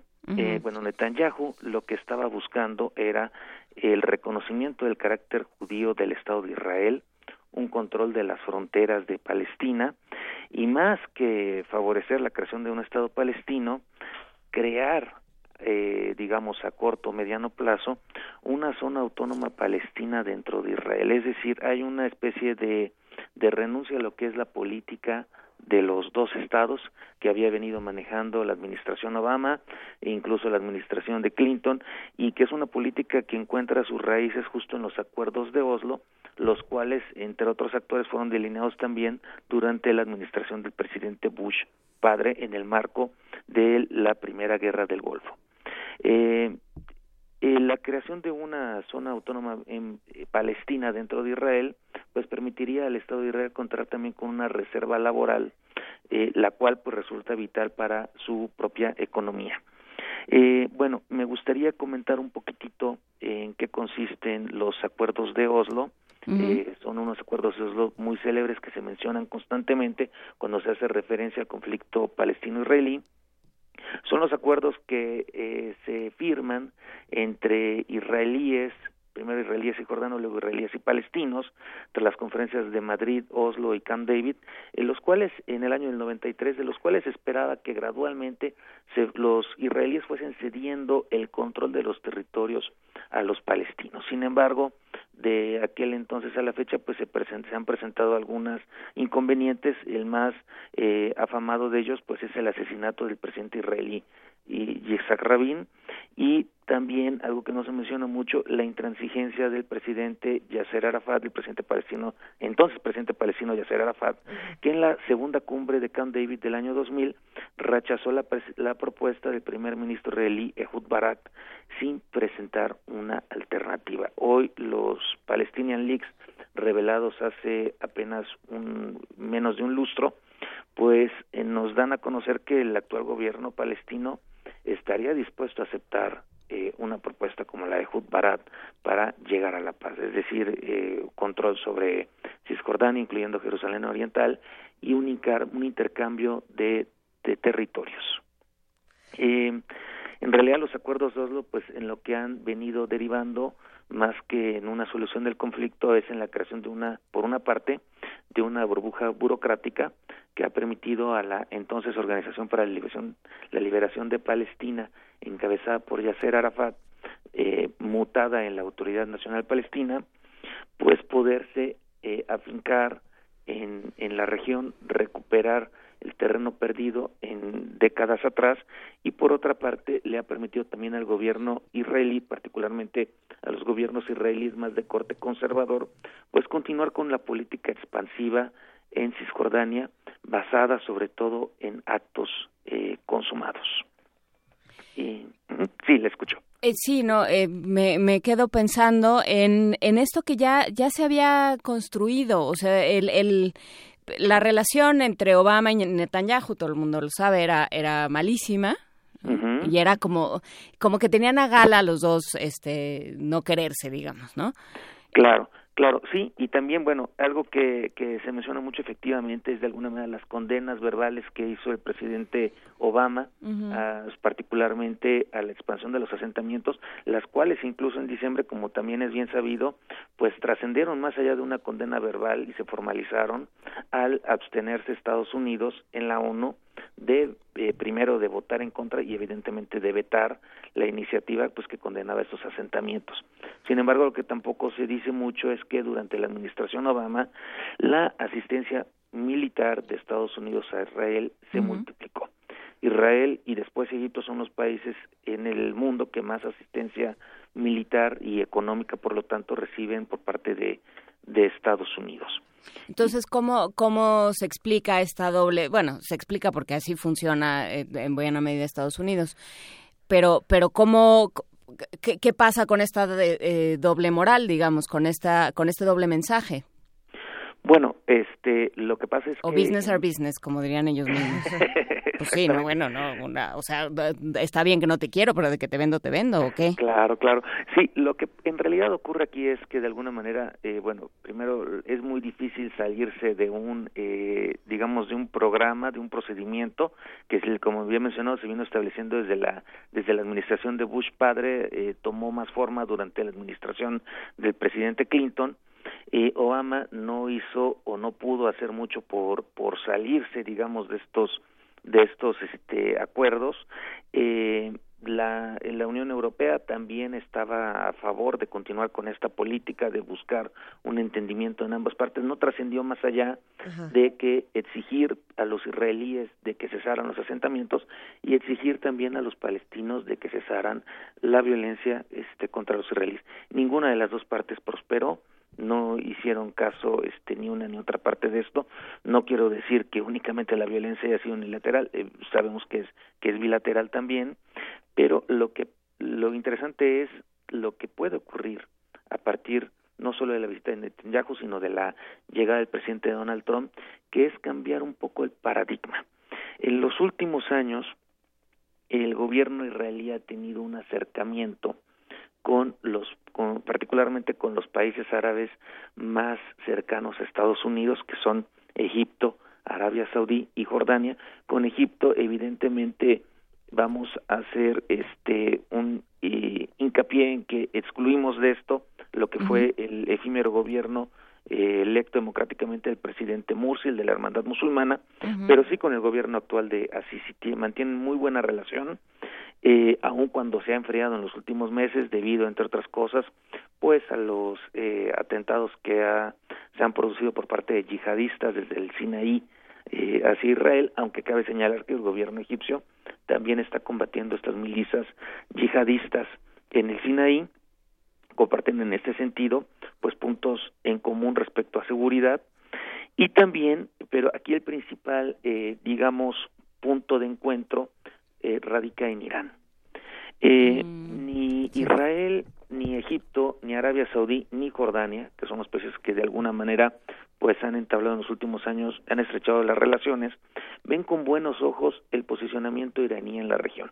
Primero a través del apoyo al presidente sirio Bashar el-Assad, eh, también a, en su momento a Hezbollah en, en Líbano, y por otro lado, pues de alguna manera también cerrando otro cuerno chiita en lo que es la península arábiga, no solo apoyando a las minorías chiíes en Bahrein, sino también eh, a los hutis en Yemen, eh, y de alguna manera pues todos estos gobiernos coinciden y ha habido declaraciones ya, por ejemplo, de, uno de los príncipes saudíes, eh, Faisal, en el sentido de que eh, dice textualmente, con la cooperación entre los países árabes e Israel seremos mucho más fuertes. En esto coincide, en esto coinciden de alguna manera Israel, estos países eh, más de corte conservador y el gobierno de Donald Trump. Eh, el gobierno de Trump nunca vio con buenos ojos el acuerdo, que este sí hay que señalar que es uno de los grandes aciertos de la administración Obama, el acuerdo nuclear con Irán. Ah, no, bueno, no, Trump se dedicó a decir que era un desastre como todo lo que como todo, Como todo, y incluso hasta utilizó la palabra es el peor acuerdo de la historia. Entonces, el gobierno de Trump, eh, de alguna manera, pues quiere ir contra este contra este acuerdo, lo cual pues implica una serie de riesgos. implica riesgos en el sentido de que pues puede eh, una ruptura con Irán puede fortalecer a los halcones iraníes y desatar una escalada nuclear en la región. Esto pues evidentemente pues no conviene a nadie este a nivel a nivel mundial. Y por otro lado, pues también volviendo al punto de Palestina, del conflicto palestino-israelí, eh, pues también los riesgos de la política del gobierno del Donald Trump pueden venir en un colapso de la Autoridad Nacional Palestina, que pues ha mantenido posturas moderadas, eh, posturas de negociación, aunque desafortunadamente pues no han no han podido llegar a un acuerdo primero por la intransigencia de Arafat luego por la intransigencia de los gobiernos conservadores israelíes y en cambio apuntalar a Hamas pero no a este Hamas que en los últimos años se ha involucrado, digamos, en la vida política, electoral, en la vida democrática, sino de un Hamas beligerante, de un Hamas que no habíamos visto, pues, desde, digamos, más de una década. Y el segundo factor de riesgo, pues evidentemente, pues lo van a eh, va a conllevar, lo van a conllevar los propios palestinos, en el sentido de que la política de hechos consumados, eh, pues podría incidir en una especie de segunda Nakba o catástrofe para el pueblo palestino, en el sentido de que el pueblo palestino a futuro podría conseguirse más como un pueblo trashumante, que en gran medida pues ya lo es ya por lo toda es. la diáspora. Y también con una presencia en Palestina que hoy en día pues está comprometida, pero cada vez más restringida y más testimonial. Entonces, bueno, pues esto es lo que nos espera de, de aplicarse lo que son los lineamientos de la política Trump-Netanyahu. Lamentablemente, al interior de Israel no tampoco hay buenas expectativas porque si bien el presidente Netanyahu eh, no es bien visto por buena parte de la población, sobre todo en cuanto a economía se refiere, pues también las alternativas eh, a Netanyahu son más que digamos hacia el espectro de la moderación de la negociación, son cada vez más hacia la radicalización y la intransigencia. Pues vamos a tener que estar pendientes de todo lo que ocurra en las próximas semanas y en los próximos días, porque eh, como bien lo hemos visto en menos de un tuit, la, las cosas se reconfiguran de manera impresionante. Entonces, analizaremos toda esta información juntos, eh, si nos lo permite, doctor, y pues muchísimas por supuesto gracias. que sí. Al contrario, les agradezco mucho a ustedes y a su amable auditorio por haberme escuchado. Un placer, Felipe Cobos Alfaro, y va un inmenso abrazo. Hasta Igualmente, luego. El maestro Felipe Cobos Alfaro, profesor de la Facultad de Filosofía y Letras, especialista en Medio Oriente, egresado de la maestría en Estudios de Asia y África en el Colmex. Primer movimiento.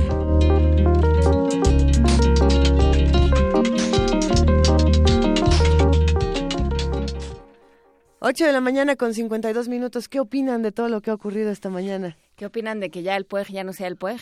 Y ya está en la línea Ana Buquet. Platícanos de la última vez que hablamos contigo era el PUEG. ¿Qué pasó, Ana Buquet? Buen día. Hola, buen Era otro día, año. Inés. Luisa, ¿cómo están? Muy bien, feliz año. Creo que no habíamos hablado contigo en todo este año. Feliz Este, año. Nos está saliendo muy bonito. No sé tú dónde bonito. estabas, pero nos está saliendo precioso. ¿Verdad? Sí. Queridísima Pues Ana estamos- Buquet, ¿cómo va todo? Cuéntanos. Estamos muy, muy, muy felices porque efectivamente el programa universitario de estudios de género se transformó a un centro de investigaciones de estudios de género. Y esto, sin duda, es un cambio, yo diría histórico. Es la UNAM está reconociendo a los estudios de género como un campo de conocimiento importantísimo que produce marcos teóricos, marcos metodológicos para entender la realidad social desde la perspectiva de género. Y sobre todo creo que el tema central está en poner los estudios de género en un lugar preponderante en la UNAM para empezar a dirigir los esfuerzos de investigación en este campo a entender problemas nacionales gravísimos. Nosotras hemos hablado en muchas ocasiones de todas las desigualdades que produce el orden de género. Y la UNAM ahora está eh, haciendo, digamos, un llamado a entendamos cómo eh, funcionan estos problemas y tratemos de aportar soluciones. Fíjense que el Centro de Investigaciones tiene como objetivo principal producir conocimiento teórico y aplicado de muy alto nivel académico, sin duda que ese es un tema central, no solo para los estudios de género, sino para todas las áreas del conocimiento en la UNAM. Pero desde un enfoque interdisciplinar, los estudios de género justamente son un campo que se trabaja desde muy diversas disciplinas para entender fenómenos complejos, ¿no? Porque sabemos que fenómenos como la violencia de género deben entenderse desde muchas disciplinas, no se puede entender desde un solo lugar. Claro. Y eh, aportar a, a, que estos, a que estas desigualdades se vayan aminorando, ojalá algún día desaparezcan, ¿no? Pero creo que ahí está el centro de, de este centro, digamos, me parece que es eh, muy importante ver cómo los estudios de género pueden aportar a transformar estos problemas. Tenemos en el centro cinco áreas importantísimas. Sí. Una tiene que ver con la producción teórica y metodológica, o sea, seguir produciendo conceptualmente sobre los estudios de género. Pero tenemos un área dos, que es el área de desigualdades contemporáneas, un área que está orientada a, por ejemplo, entender eh, cómo se produce la brecha salarial entre hombres y mujeres, entender eh, cuáles son los núcleos más duros de la violencia de género, entender eh, cómo es posible ir transformando la organización social que tenemos, que es muy injusta, que hemos hablado de ello, que es la división sexual del trabajo, el trabajo de las mujeres en los hogares, ¿no? O sea, los hogares, las familias son espacios sociales en los que hay que invertir una enorme cantidad de trabajo y nuestras sociedades están organizadas de tal manera que ese trabajo no se reconoce, no se paga, ¿no? Entonces, eh, podemos entender una especie de explotación del trabajo de las mujeres, que además luego las mujeres vamos a trabajar al mercado y a producir bienes, servicios, a ganar dinero. En fin, tenemos una gama enorme de temas que eh, la UNAM va a abordar ahora con recursos de investigación.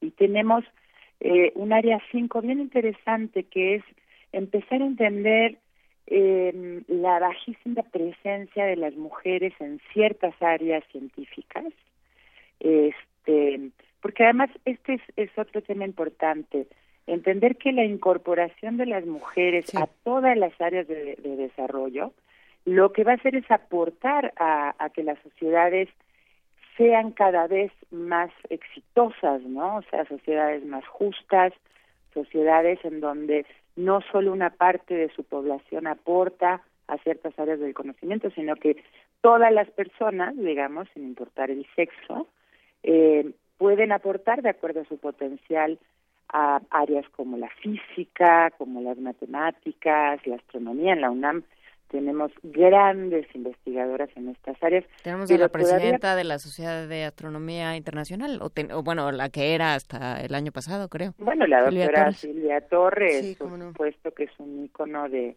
de una gran científica de la universidad. Este, tenemos también gente como la doctora Cecilia Nogues en, en física, que acaba de sacar el premio nacional. En fin, tenemos muchísimas cosas por hacer, estamos muy, muy contentas, estamos eh, muy conscientes de que esta transformación es un logro colectivo, ¿no? Es un logro de muchas generaciones de mujeres que han luchado para que este tema sea prioritario. Eh, y sin duda, muchísima gente de la universidad que participó en este proyecto. No sé si tengo un minutito para contarles. Tienes un minutito, exactamente. Ay, solo un minutito. bueno, rapidísimo, contarles que el proceso de transformación duró un año. Este, no solo en la elaboración y en el diseño del proyecto, de lo que hoy es el Centro de Investigaciones y Estudios de Género, sino en eh, presentar este proyecto a distintos órganos colegiados de la universidad, en donde participan una gran cantidad de académicas y académicos que con su mirada desde distintas disciplinas fueron aportando y enriqueciendo este proyecto. Por eso yo insisto que es un logro colectivo y eh, fundamentalmente quiero destacar que dentro del Centro de Investigaciones y Estudios de Género hay un equipo formidable de un grupo de académicas brillantes, talentosas, entregadas a esto y que y que realmente pues es es, es un logro importantísimo para yo creo que para la universidad y para el país también.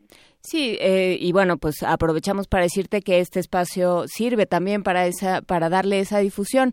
Ayer hablaron a la dirección de Radio UNAM preguntando de, de algún organismo de, de acción social, pero no me acuerdo cuál, preguntando por Aletia eh, por, por, los datos de Aletia porque les interesa trabajar con ella. Así es que bueno, vamos tendiendo, vamos tendiendo redes y vamos trabajando. Es una de nuestras investigadoras y está trabajando el tema de, migración. Imagínense sí, ustedes en, esta coyuntura. Lo ha participado mucho con nosotros y justamente por ello eh, aquí estamos para seguir tendiendo redes y trabajando. Muchísimas gracias, Ana Buquet. Felicidades por el centro, felicidades por tu nuevo eh, periodo de dirección y bueno, pues seguimos trabajando. Muchas gracias a ustedes, les mando un abrazo. Abrazote, queridísima, gracias. Bye. Primer movimiento. Podcast y transmisión en directo en www.radiounam.unam.mx.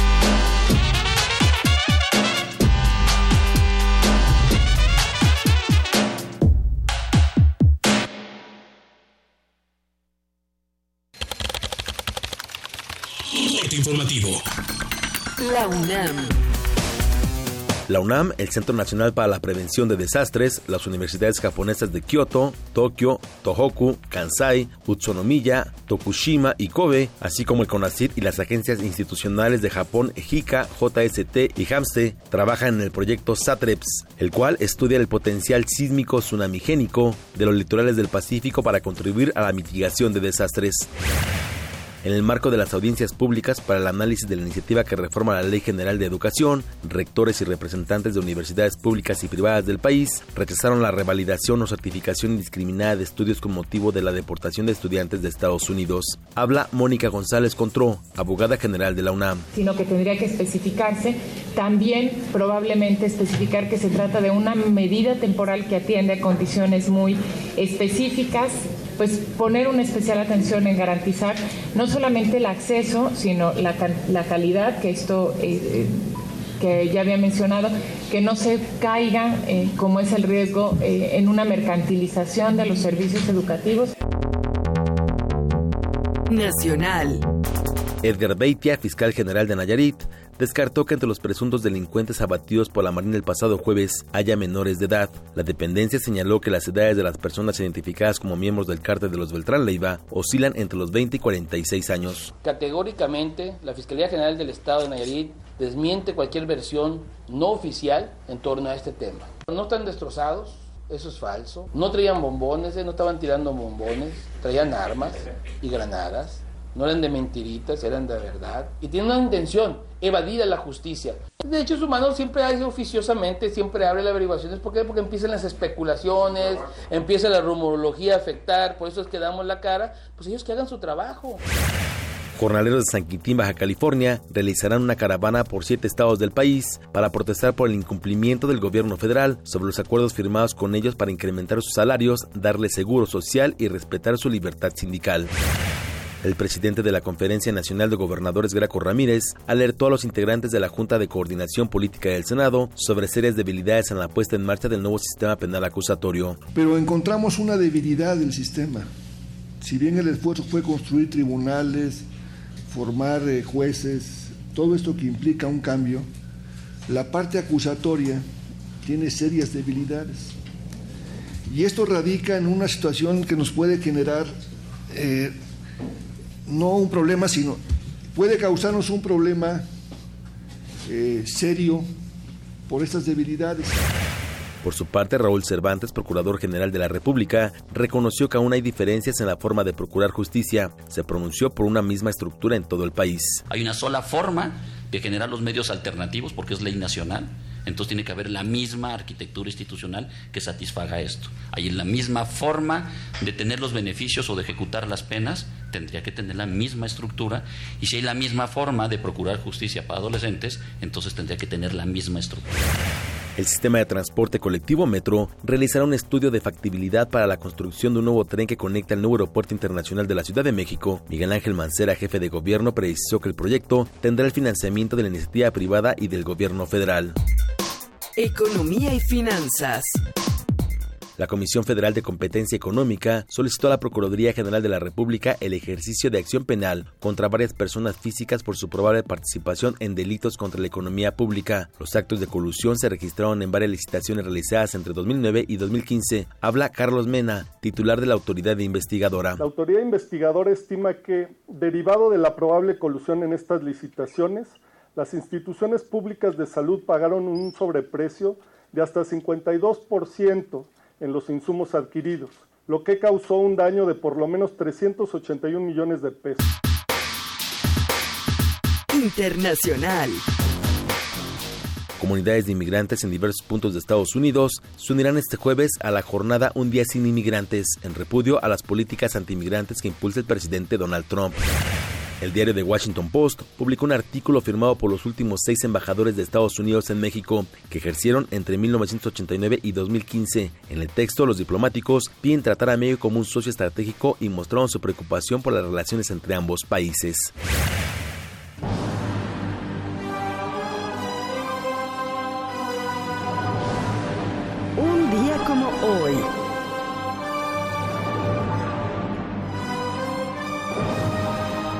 En 1923, el arqueólogo inglés Howard Carter entró en la cámara funeraria del antiguo faraón egipcio Tutankamón. Además de diversos tesoros como joyas y estatuas, el explorador halló un ataúd de oro macizo que contenía el cuerpo momificado del faraón.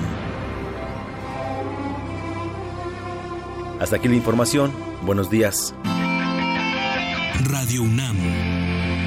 Clásicamente informativa. Náhuatl, Mixteco, Maya, Celtal, Tzotzil, Zapoteco, Otomí. Las lenguas originarias de México reunidas en un espacio de interculturalidad. Calme Cali. Calme Cali.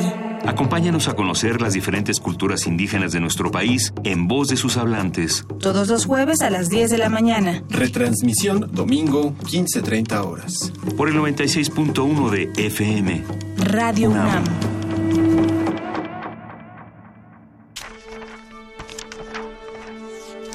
Con letras y palabras surcamos el espacio y el tiempo. Parvadas de papel. En la 38 Feria Internacional del Libro del Palacio de Minería. Escúchanos en vivo del 23 de febrero al 6 de marzo, de 4 a 6 de la tarde, a través del 96.1 de FM. Radio UNAM. En 1976, la inconformidad se volvió estridencia. La rebeldía, un lenguaje de protesta. Llega a México la exposición Punk, sus rastros en el arte contemporáneo. Más de 40 artistas nacionales e internacionales exponen alrededor de la influencia de este movimiento en el arte contemporáneo. Museo Universitario del Chopo. Hasta el 26 de marzo. Más información en www.chopo.unam.mx. ¿Quién te enseñó a sumar y a multiplicar tu confianza? ¿Quién te inculcó el amor por la lectura? ¿Quién te enseñó que los colores de la bandera y el himno nacional se llevan en el corazón? ¿Quién te enseña a superar cualquier desafío? Es un maestro. Y de la mano de las maestras y los maestros se construye el futuro de México. Apoyemos a los maestros, apoyemos la educación. Somos turquesa, somos nueva alianza. Ingredientes para hacer la pócima de la diversión. Ancas de rana intrépida. Ratones de laboratorio. Plumas de pollo creativo. Mm, medio litro de carcajadas. Y listo. Revolvemos todo y decimos... ¡Hocus Pocus! Hocus Pocus, la revista de los peques y no tan peques. Todos los sábados de las 10 a las 11 de la mañana por el 96.1 de FM. Diviértete aquí en Radio UNAM.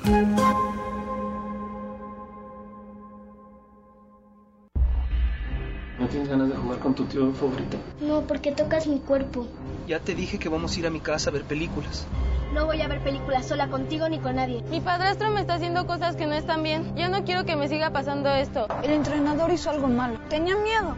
Pero le dije a mis papás, nadie tiene derecho a tocarte. Tu cuerpo es tuyo y de nadie más. Cuídate, no te dejes. El abuso sexual infantil debe acabar. No te calles. Llama al 089 con APO. Mira abajo. ¿Has visto un reptil jugando entre tus pies? Estoy piel. El Festival Intersecciones trae para ti el groove y la potencia musical de Naina Marisa, presentando su más reciente álbum, Jaguar. Viernes 17 de febrero a las 21 horas en la sala Julián Carrillo de Radio UNAM. Ven, despójate de la piel. Ven y renace con la música.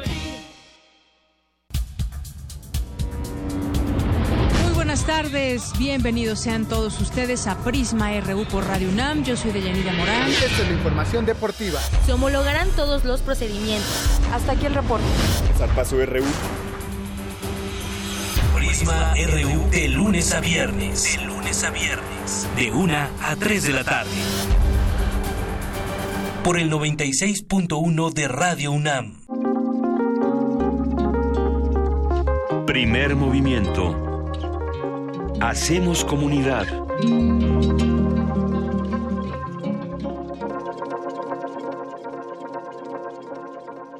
Y son las 9 de la mañana con 11 minutos. Esta es la tercera hora de primer movimiento.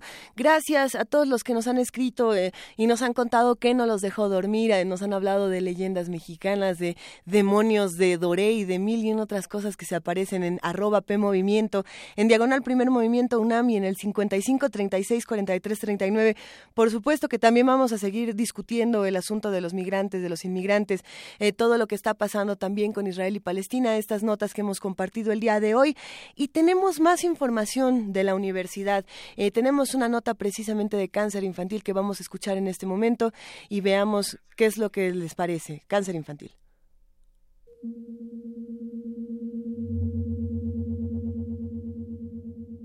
El 15 de febrero se conmemora el Día Mundial de la Lucha contra el Cáncer Infantil. De acuerdo con la Organización Mundial de la Salud, la leucemia representa alrededor de una tercera parte de todos los cánceres infantiles mientras que los más comunes son los linfomas y los tumores del sistema nervioso central. El cáncer infantil generalmente tiene una detección temprana, pero desafortunadamente su avance puede ser mucho más agresivo, por lo que muchos casos terminan con el deceso del paciente, mientras que más del 80% que lo superan pasan el resto de su vida con algún tipo de secuela física, psíquica o sensorial. Esta enfermedad no es fácil de sobrellevar ni para los niños ni para sus padres. Por ello, el doctor Manuel González Oscoy, académico de la Facultad de Psicología de la UNAM, recomienda a los familiares de los niños que se enfrentan con un cáncer infantil terminal acudir a un tanatólogo para poder apoyar al enfermo de una manera tranquila y prudente. Siempre lo recomendable en estos casos es la ayuda tanatológica cuando ya se determinó el carácter terminal de la enfermedad, cuando muchas veces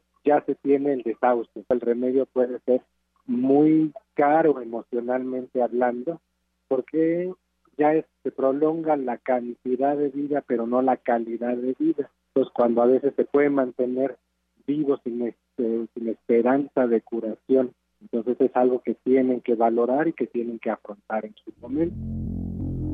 Existen varios tipos de cáncer tumorales que se dan casi exclusivamente en los niños, como los neuroblastomas, los nefroblastomas, los meduloblastomas y los retinoblastomas, mientras que el cáncer de mama, de pulmón y de colon, que suelen afectar a los adultos, son muy raros en los menores de edad. El doctor González Oscoy dijo a Radio UNAM que es necesario que los padres del niño con cáncer busquen ayuda psicológica para poder apoyar a su hijo, pues muchas veces el mismo niño puede afrontar mejor la enfermedad que sus propios padres. El niño mientras más chico es, en general tiene menor conciencia de, de, lo que es la muerte como tal, la pérdida, y eso en algún momento puede servir hasta como paliativo para los papás. Y llega a suceder con relativa frecuencia que el niño pues ya lo, de alguna manera hasta los consuela, y porque al niño le duele más eh, ver a los papás sufrir, eh, tristes, dolorosos, que el mismo. De acuerdo con la Organización Mundial de la Salud, el cáncer infantil es poco frecuente, pues representa entre 0.5 y 4.6% de la carga total de morbilidad por esta causa, y aunque las tasas mundiales de incidencia oscilan entre 50 y 200 por cada millón de niños en las distintas partes del planeta, es necesario prevenirlo. Para Radio UNAM, Dulce García. Primer movimiento.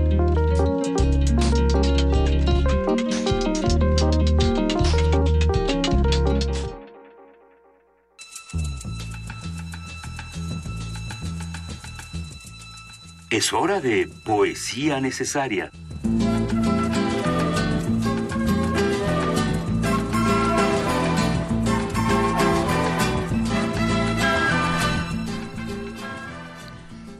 La mañana con 15 minutos es hora de poesía. Es, son las 9 de la mañana con 15 minutos y en algún lado es hora de poesía necesaria. En algún lado como este, queridísima Juana Inés.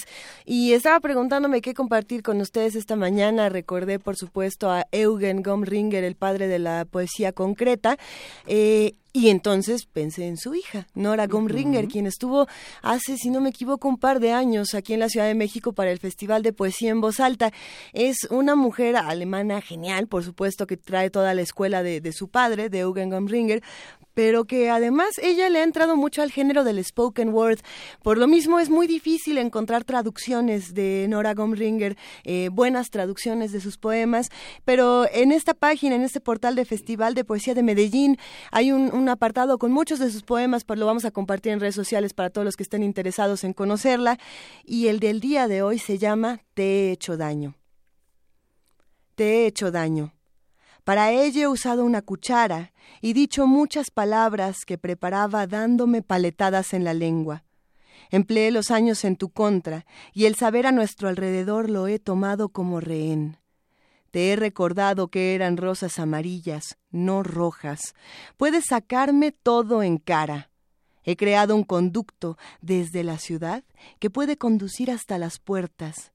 Allí puedes arrojar todo lo que me corresponda y no quieras tener. Tú dices, solamente entra una cosa. Mucho se me antoja mirar hacia adentro, pero me retengo, por piedad. A las dieciséis horas se llevan el conducto tu corazón adentro, muy pálido, todavía hinchado de amor y perplejidad, como yo tan cruel, tú tan insensible. Puedes vivir. Lo lamento, no es una cura, es un ataque insistente, como un arma roma, un depósito sacado de papel aluminio para el consumo.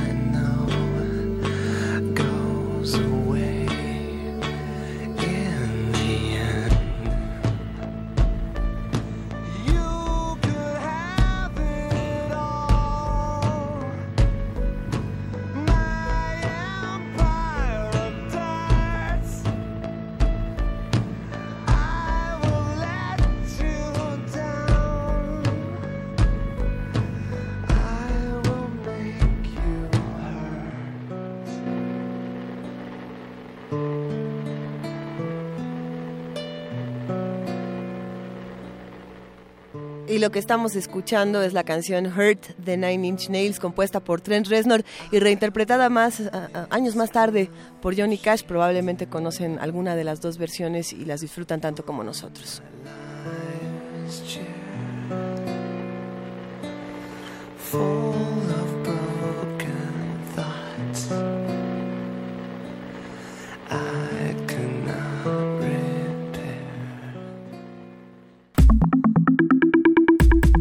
Mesa del día. Es jueves, Juana Inés. Es jueves del mundos posibles, es jueves de, contarnos que se pueden otras cosas y que las cosas pueden verse de otra manera. Ya está con nosotros el doctor Alberto Betancourt, él es doctor en historia, profesor de la Facultad de Filosofía y Letras de la UNAM, que como muchos digo ya, haciendo un poco de este pues hablando un poco de temas domésticos, como muchas facultades, la Facultad de Filosofía y Letras también está en su proceso de elegir director. siempre son procesos interesantes, unos más democráticos y transparentes que otros, pero bueno, siempre, siempre es interesante ver cómo se manifiesta políticamente la siempre política comunidad universitaria. ¿Cómo estás, Alberto Betancourt? Bien, Juan Inés, buenos días. Hola Luisa, qué gusto saludarlas. Bienvenido, querido. Efectivamente, como ustedes dicen, pues estamos en un momento de efervescencia política y todos los integrantes de la facultad pues estamos muy interesados en conocer los proyectos de los diferentes aspirantes a dirigir una comunidad tan importante y tan compleja, tan grande, es de las más numerosas de la UNAM. Y, tan diversa, porque si, si, tienes una comunidad eh, que agrupa a la gente de geografía, a la gente de pedagogía, a bibliotecología, a los colegios de letras, de, letras modernas, de letras clásicas, de letras hispánicas. A, ¿Teatro sigue ahí? Claro, sí. Teatro también. O sea, realmente es una comunidad muy de talantes, muy diversos, de intereses, de preocupaciones y, necesidades académicas muy diversas, lo cual la vuelve enormemente interesante, pero también enormemente compleja. Sí, creo que somos la facultad de la, de la UNAM que ofrece el mayor número de carreras. Y bueno, somos casi 2.000 profesores, eh, de cerca de 16.000 mil y, y, todo, y combativos todos. todos Afortunadamente, bueno. sí. bueno, díselo al director. A ver, ¿y cómo, ¿y cómo se vive desde esta facultad y desde el conocimiento que se está generando precisamente este tema, México en la geopolítica estadounidense? Pues miren, estaba yo oyendo el programa en la mañana y quería pedirles su autorización para decirles a mí que me quite el sueño. Y a mí lo que me quita el sueño es darme cuenta que el gobierno mexicano le está diciendo que sí a todo lo que está solicitando el gobierno de Donald Trump. Y yo creo que eso es algo que nosotros tenemos que tener en el radar. Porque de pronto creo que la maniobra política gubernamental ha consistido en simular que hay una relación tensa con el gobierno de Trump, al menos en materia de migración, y creo que eso no ha sido así. Y pues veo el clima, escucho el ventarrón. Ayer en la noche que estaba yo escuchando en la casa de ustedes cómo se movían los vidrios por el viento, y me dieron unas ganas de escuchar un relámpago de la conciencia de los que habla Walter Benjamin. Un relámpago de esos que caen en el instante de peligro cuando estás a punto de interiorizar la visión que tiene el dominante sobre ti mismo. ¿Qué necesidad tenemos en México de que haya algo?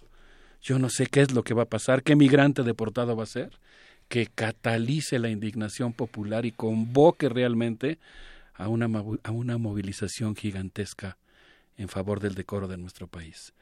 Y como parte de ese ejercicio de rescate de nuestra dignidad, yo quisiera comentar algunos temas que me preocupan hoy, particularmente el jueves 9 de febrero pasado, Mark Toner, que es el vocero del Departamento de Estado de los Estados Unidos, informó que había que se había celebrado una reunión entre el canciller mexicano Luis Videgaray, el secretario de Estado Rex Tillerson y el secretario de Seguridad Interior John Kelly, una reunión que se celebró en Washington DC y que él dijo fue muy productiva y anunció que Tillerson, quien fue funcionario de ExxonMobil durante 40 años y su gerente en, los en el último quinquenio, visitaría próximamente en nuestro país.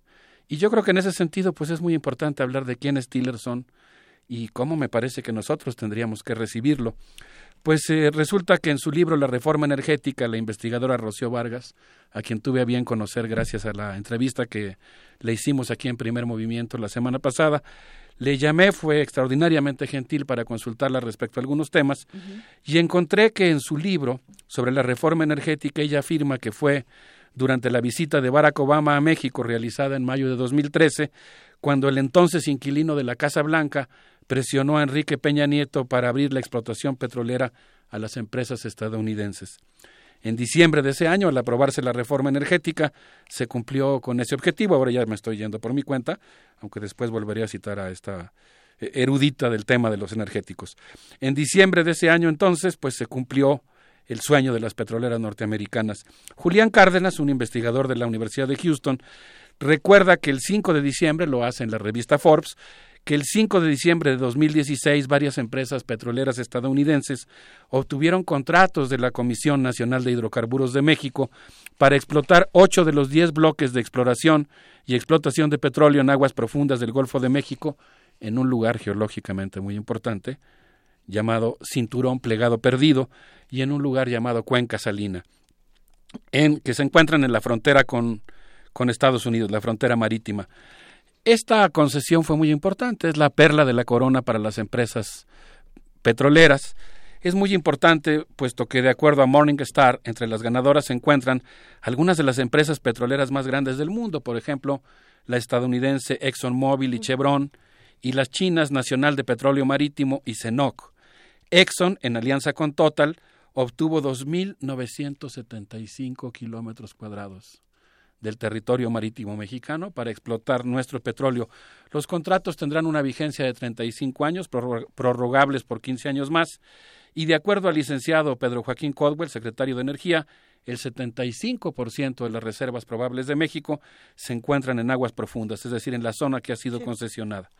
De tal manera que se espera que las empresas inviertan entre 344 millones o 34 mil millones de dólares, dependiendo, es una es una franja muy grande, pero es que esto depende de, de lo que encuentren.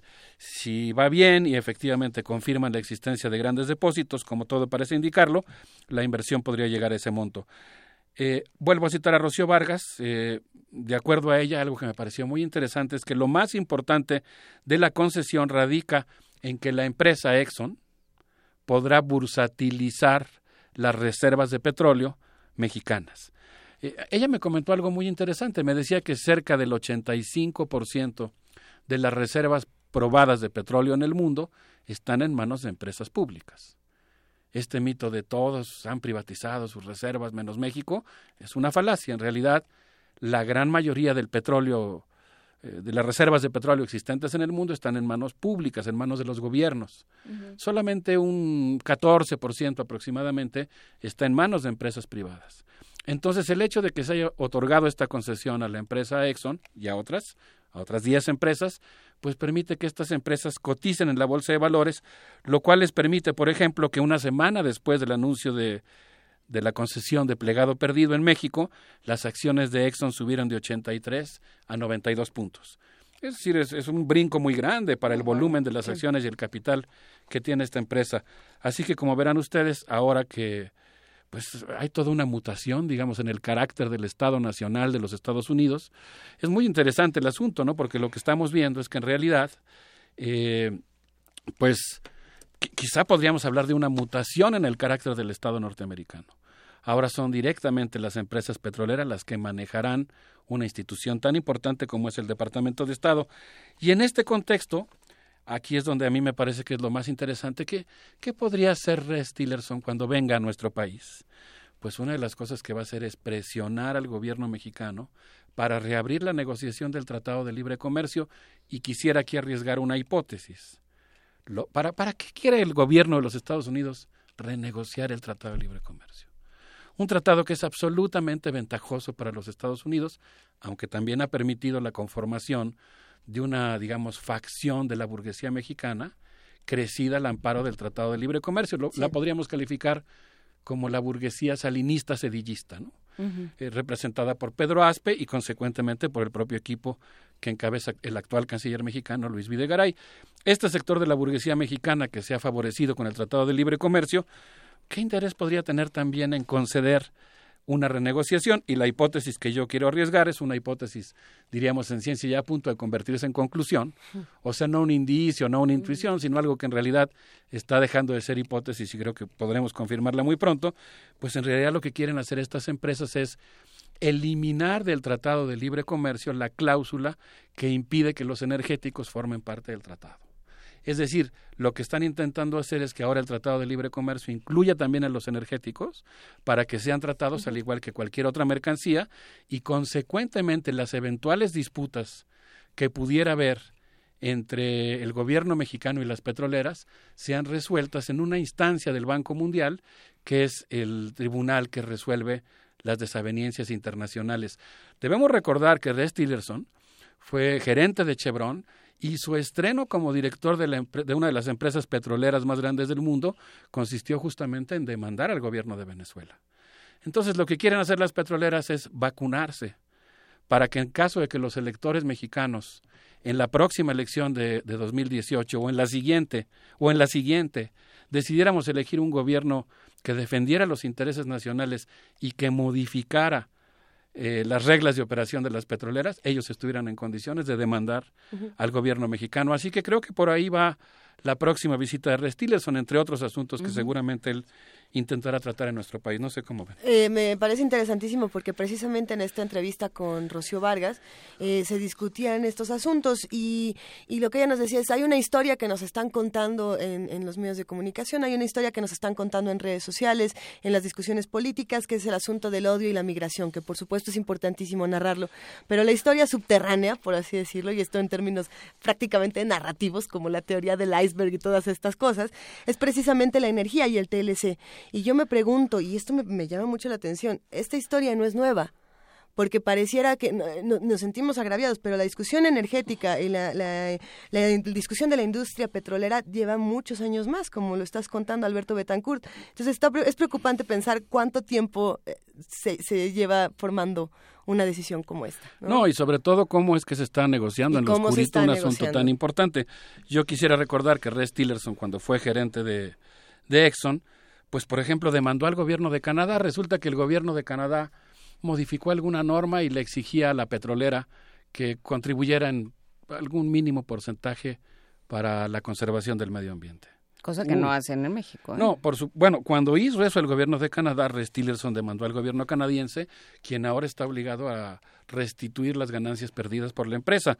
Es realmente eh, digamos, para que nos demos una idea de quién va a visitar nuestro país, ojalá que lo recibiéramos con una manifestación política de defensa de nuestra soberanía, yo soy de los que creen que efectivamente en este momento necesitamos de la unidad nacional, pero creo que necesitamos de ella fundamentalmente para eh, pues modificar la política gubernamental e incluso yo diría cambiar de sistema político. La unidad nacional tendría que ir en ese sentido porque el gobierno que tenemos actualmente es un gobierno que está concediendo en todo.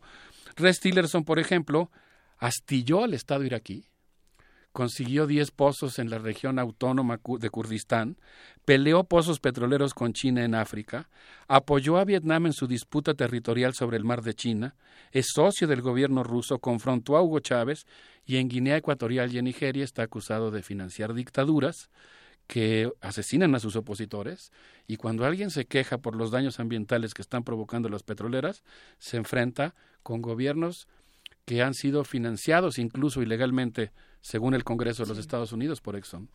Así que yo creo que es muy importante que nosotros tengamos una mirada muy atenta respecto a la visita del jefe del Departamento de Estado.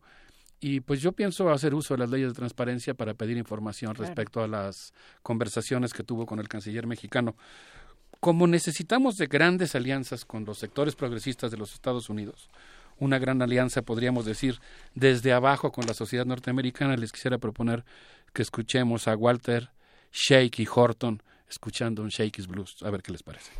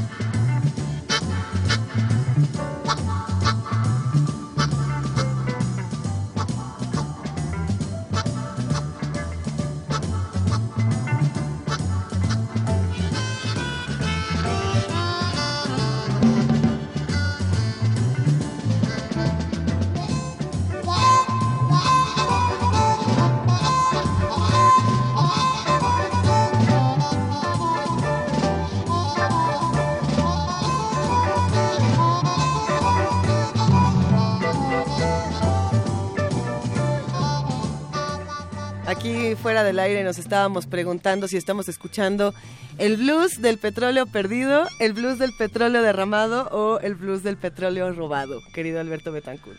Pues espero que pronto tengamos el blues del petróleo recuperado porque yo soy de los que creen que, que existe el poder ciudadano y que seremos capaces de revertir esta situación bochornosa en la que nos encontramos.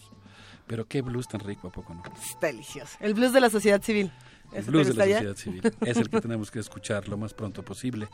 Pues fíjense que el otro funcionario que estuvo presente en la reunión celebrada en Washington, D.C., con el secretario de Relaciones Exteriores, Luis Videgaray, fue el general retirado John Kelly, según Jorge Carrasco, en un artículo que él publicó en Proceso el día 2 de febrero, el viernes 27 de enero, mientras Luis Videgaray daba explicaciones sobre la llamada entre Enrique Peña Nieto y Donald Trump y rechazaba la versión periodística de envío de tropas. Mientras esto ocurría, los altos mandos militares de Estados Unidos inspeccionaban tanto la frontera norte como la frontera sur de nuestro país. Ese mismo día, la general, es la primera vez que una mujer general encabeza el Comando Norte, Lori J. Robinson, y el almirante Curtit, comandantes respectivamente de los comandos norte y sur del ejército estadounidense, se reunieron en la frontera sur de México, acompañados de la, de embajadora de Estados Unidos en México, Roberta Jacobson, y de la subsecretaria mexicana para América Latina y el Caribe, Socorro Flores. El día 23 de enero, el general Kelly elogió al presidente Enrique Peña Nieto y al canciller Luis Videgaray y al procurador Enrique Cervantes por la extradición del Chapo, que fue el regalo que el gobierno mexicano hizo para recibir a Donald Trump. O para despedir a Obama. Y el día 31 de enero, John Kelly se reunió exactamente, Luisa, con en Hueslaco, Texas, a nueve millas de la frontera con México, con Greg Abbott, gobernador de Texas, para discutir cómo sellar la frontera con México. Ese mismo día defendió la prohibición de ingreso de personas provenientes de seis países. El gobernador dijo que México era un importante socio comercial, pero que al mismo tiempo había muchas personas que, que pedían orden en la frontera por la que entran mil mexicanos diariamente. El gobernador eh, de Texas y el secretario de Seguridad Interior viajaron con su comitiva en tres helicópteros y recorrieron la frontera con México para ver cómo procedían a sellarla. De ahí el gobernador se fue a supervisar los detalles para el Super Bowl entre Patriots. ¿Nadie y les Falcons. dijo que entran los mismos que salen todos los días? Que la, que la frontera se suma cero, o sea, que, que no hay realmente un problema porque sacan a los mismos que logran entrar desde hace mucho tiempo. Bueno, a mí me gusta mucho lo que dice Eric Hobsbawm. Si tú tienes una diferencia salarial en la que los salarios son 20 veces mayores en Estados Unidos, no vas a contener la migración. Y hay una muros. demanda de trabajo que, que nadie quiere satisfacer en Estados Unidos, ¿no? porque son trabajos que no quieren hacer los estadounidenses, que ya no han querido hacer hace generaciones. Ahora, aquí viene el asunto que a mí me preocupa. Resulta que el 9 de febrero, el mismo día de su reunión con el canciller mexicano, fíjense ustedes nada más de lo que estamos hablando, el gobierno de Enrique Peña Nieto prometió que se iba a oponer a la construcción del muro. Pero el mismo día que se reunió el canciller mexicano con el secretario de Seguridad Interior, John Kelly asistió al centro de visitas de la Cámara de Representantes a una reunión con la Comisión de Seguridad donde expuso un documento que me parece muy importante consultar que se llama Terminar la crisis, las fronteras y el camino a la seguridad. Su misión, dijo él, consiste en asegurar las fronteras, detener la migración ilegal y deportar rápido, consistente y humanamente a los migrantes detenidos.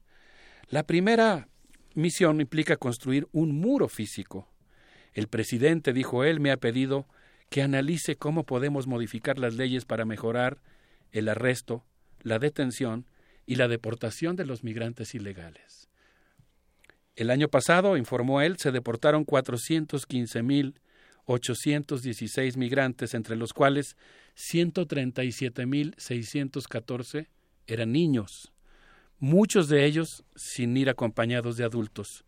Estados Unidos, dijo, tiene 7.000 millas de frontera terrestre, 95.000 millas de fronteras marítimas y 328 puntos de entrada. Y aquí es donde viene la parte que a mí me preocupa, porque él dijo, nos proponemos incrementar la capacidad de detección de migrantes mediante la combinación de sistemas fijos y móviles, sistemas portátiles para los agentes, vuelos tripulados, drones y sensores terrestres. El programa de red contraterrorista implicará porque ahora desde luego la migración será eh, contemplada desde ese ámbito, implicará aumentar la detección y el desmantelamiento de bandas criminales transnacionales. ¿Cómo se va a hacer esto? Y aquí es donde yo insisto en el papel que está jugando el gobierno mexicano en implementar las medidas que está proponiendo el presidente Trump.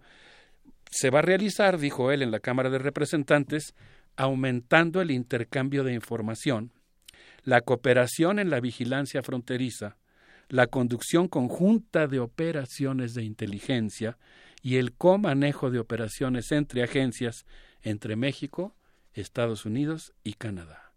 John Kelly dijo en esa intervención en la Cámara de Representantes que el nivel de confianza y cooperación operacional.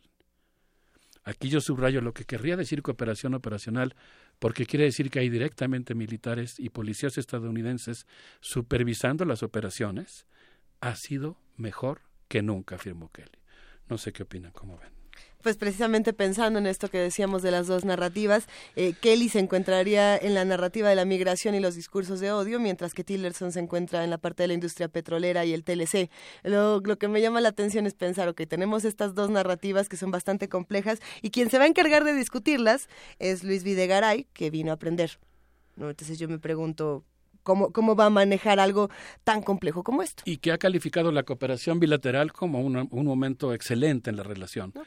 Y yo creo que ese es el caso. Eh, según la Embajada de Estados Unidos, ya saben que hacemos, sí, digamos, periódicamente el ejercicio uh -huh. de revisar qué es lo que dice la Embajada, y lo que está planteando es la actualización y la intensificación del Plan México, que como todos sabemos se rebautizó como Iniciativa Mérida a petición del entonces presidente Felipe Calderón. En, la nota publicada por la embajada dice que, por ejemplo, eh, este, este, Plan México se implementará a partir de cuatro pilares que son minar la capacidad operativa del narcotráfico, institucionalizar la capacidad para mantener el Estado de Derecho, crear la estructura fronteriza del siglo XXI y construir comunidades fuertes y resilientes. De tal suerte que lo que estamos viendo es cómo directamente el gobierno de los Estados Unidos, y ahora lo hará John Kelly, eh, a través de equipo, tecnología, aviación y entrenamiento permitirá aumentar el número de arrestos, procesos legales exitosos e interdicciones de cargamentos. De tal suerte que lo que lo que yo creo que la sociedad mexicana tiene que hacer ahora es estar extraordinariamente atenta a esta cooperación que el gobierno mexicano está brindando al gobierno de los Estados Unidos y desde luego pues reclamar que eso termine. Sí, pero es que, es que justamente ayer fue una, o sea, fue un momento, ¿no? Varios de los investigadores ayer llegaron a la, y de quienes comentaron, llegaron a la conclusión de el gobierno mexicano tiene que y entonces uno piensa, o sea, después de hablar de los tratados de Tlatelolco, luego brincamos al gobierno mexicano tiene que, y, y entonces lo que, lo que sucede es que uno dice, no hay parque. ¿no? Si tuviéramos parque, no estarían ustedes aquí.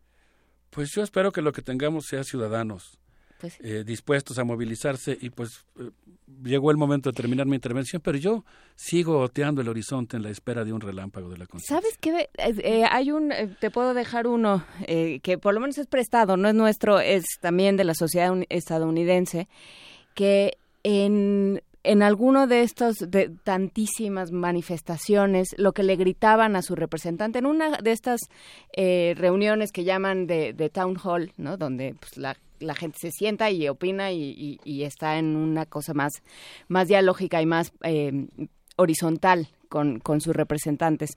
Y le, y lo que le gritaban no la consigna era haz tu trabajo no más haz tu trabajo. Y entonces eso es lo que tenemos que pedir. Haz tu trabajo. Ayer que escuché la nota sobre cómo el Instituto de Investigaciones Filosóficas de la UNAM acogió y publicó la nota firmada por un grupo de académicos uh -huh. estadounidenses en solidaridad con México, que yo supongo que replicaremos en tono amistoso saludando esa manifestación, pues eh, me, me, dio un poco de esperanza, porque yo pienso que ese es el tipo de movimiento popular binacional que tenemos que impulsar. Nosotros debemos defender a nuestro país y yo creo que ese es un deber también de los universitarios, no nada más, y creo que clarificar lo que pasa ayuda a saber qué hacer. En saludo a ese sector muy amplio de la sociedad estadounidense que se está solidarizando con la lucha de México en contra del racismo yo creo que podríamos despedirnos escuchando al gran maestro Juan Reynoso. Por supuesto. Con un son de tierra caliente que se llama El Grosero. Un abrazo para todos. Un verdadero placer, querido Alberto Betancourt.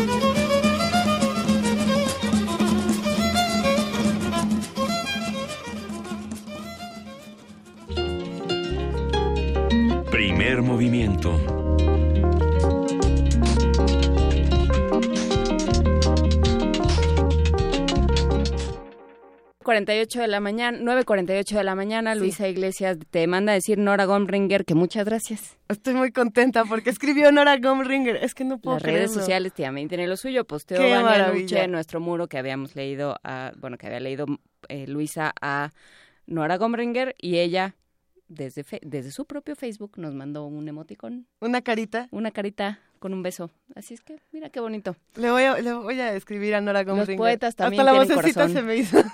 qué emocionante. Vaya, Pero qué bueno, vamos a una nota. Alumnos de las facultades de Ingeniería, Química, Artes y Diseño, Ciencias Políticas y Sociales, así como de la Escuela Nacional de Trabajo Social y de los Institutos de Ingeniería y Energías Renovables, desarrollaron el prototipo CASA, con el cual ganaron el concurso Solar Decathlon Europe, Solar Decathlon Europe 2014 en Francia. Nuestra compañera Virginia Sánchez nos amplía la información. A raíz del calentamiento global que ha sufrido el planeta y sus visibles consecuencias, la necesidad de desarrollar proyectos que disminuyan estos efectos ha sido el eje principal de muchas investigaciones que se realizan en universidades públicas como la UNAM. En 2014, alumnos de las facultades de Ingeniería, Química, Artes y Diseño, Ciencias Políticas y Sociales, la Escuela Nacional de Trabajo Social y de los Institutos de Ingeniería y Energías Renovables desarrollaron el prototipo CASA, basado en un sistema constructivo modular enfocado al crecimiento intraurbano, con el cual obtuvieron el primer lugar en la categoría de Ingeniería y Construcción en el concurso Solar Decathlon Europe 2014 en Francia. También obtuvieron el segundo lugar en diseño urbano, transporte y asequibilidad y el tercero en sustentabilidad. Ahora, este modelo de casa autosustentable forma parte del nuevo Jardín Universum, que también integra un mariposario, una exhibición de plantas medicinales y un huerto urbano. Durante la inauguración de este espacio, el doctor Leonardo Lomelí Vanegas, secretario general de la UNAM, habló sobre lo importante que es realizar proyectos multidisciplinarios que enriquecen el desarrollo de proyectos como casa, para atender problemáticas como el de la vivienda y el desorden que existe actualmente en el desarrollo urbano de la Ciudad de México. Nuestro país necesita de esta interdisciplina como también necesita de la interdisciplina con la biología. La sustentabilidad debe de ser cada vez más, a pesar de algunas regresiones históricas en algunos países del mundo, una de las dimensiones fundamentales del quehacer de las políticas públicas y debe de estar presente en todos los programas de desarrollo urbano y de políticas de vivienda que se lleven a cabo. Por su parte, el arquitecto Ronan Bolaños, uno de los coordinadores del proyecto, resaltó la importancia de la iniciativa estudiantil para la creación de la casa. Al final el decatlón solar es la promoción también del entendimiento de las otras cosas que no necesariamente los planes de estudios tienen previstas. Y creo que en la práctica y con base en las necesidades que nosotros podemos aprender, y justo ese proyecto así lo requirió. Y lo que es digno de destacar también es que la casa fue una iniciativa que partió de los estudiantes y de alguna forma es un símbolo de las posibilidades que los estudiantes con iniciativa pueden hacer para que se desarrolle el país. El prototipo Casa del Jardín Universum es un laboratorio vivo donde se podrán monitorear las condiciones ambientales para las que fue diseñado, pero se espera que en un futuro pueda ser comercializado. Se calcula que su costo oscilaría entre 400 y 500 mil pesos. Para Radio UNAM, Virginia Sánchez.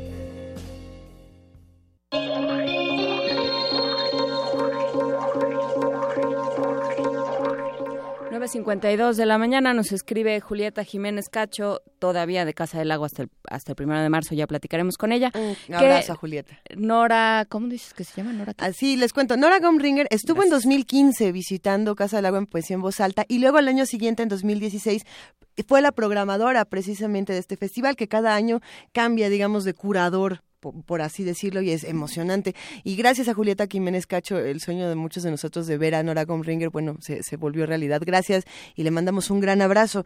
¿Qué se está haciendo desde la universidad? ¿Qué se discute? Es momento de que hablemos con Luis de la Barrera Solórzano, director del Programa Universitario de Derechos Humanos. Luis, muy buenos días, ¿cómo estás? Buenos días, mucho gusto en saludarlas. Eh, auditorio de Radio UNAM, muy buenos días.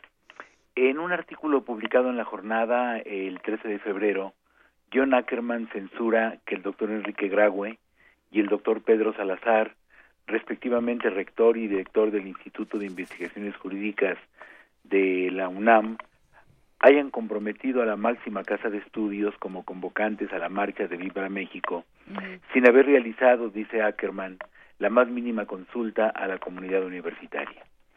Ackerman asevera que es claro que el objetivo político de la convocatoria fue respaldar al mal gobierno de Peña Nieto y deslindar a Luis Videgaray de cualquier responsabilidad por su complicidad directa con Trump.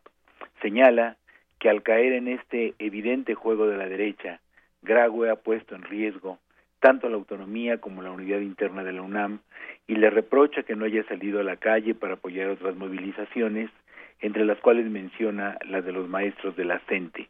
Con su acción sesgada, sentencia, se ha dejado descobijada a una gran porción, probablemente mayoritaria, de la comunidad universitaria que no comulga con ideologías neoliberales de derecha, dice Ackerman.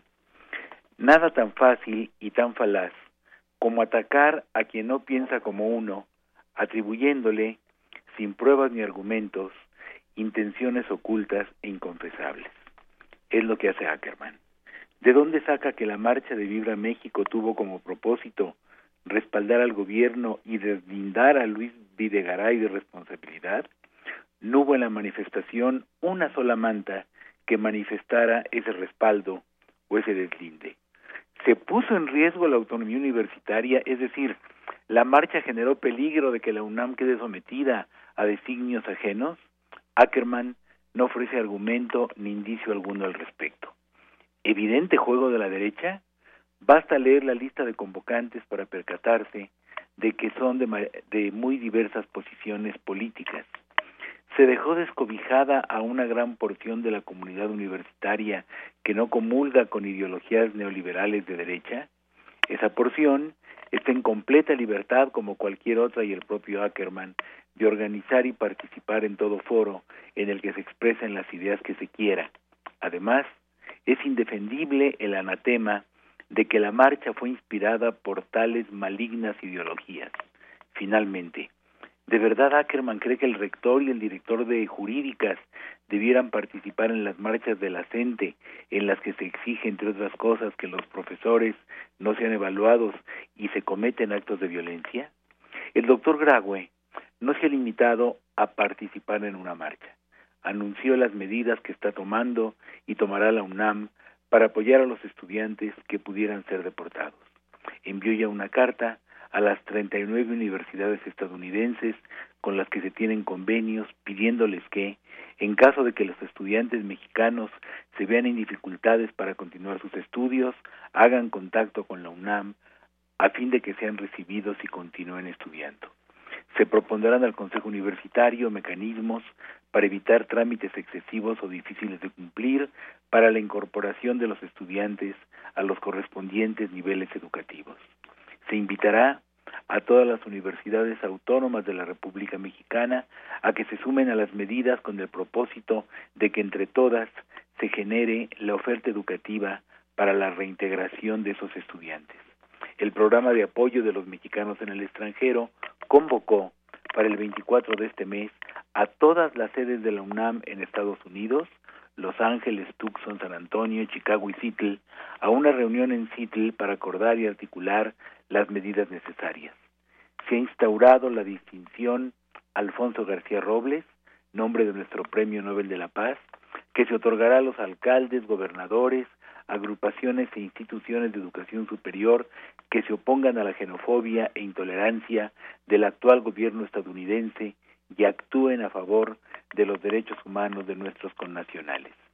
La universidad no puede quedar al margen del actual conflicto, dijo el doctor Graue, y con las medidas que está tomando y las que ha anunciado, no está quedando al margen, está cumpliendo tareas de solidaridad con nuestros connacionales de las que como universitario me siento orgulloso. Muchas gracias.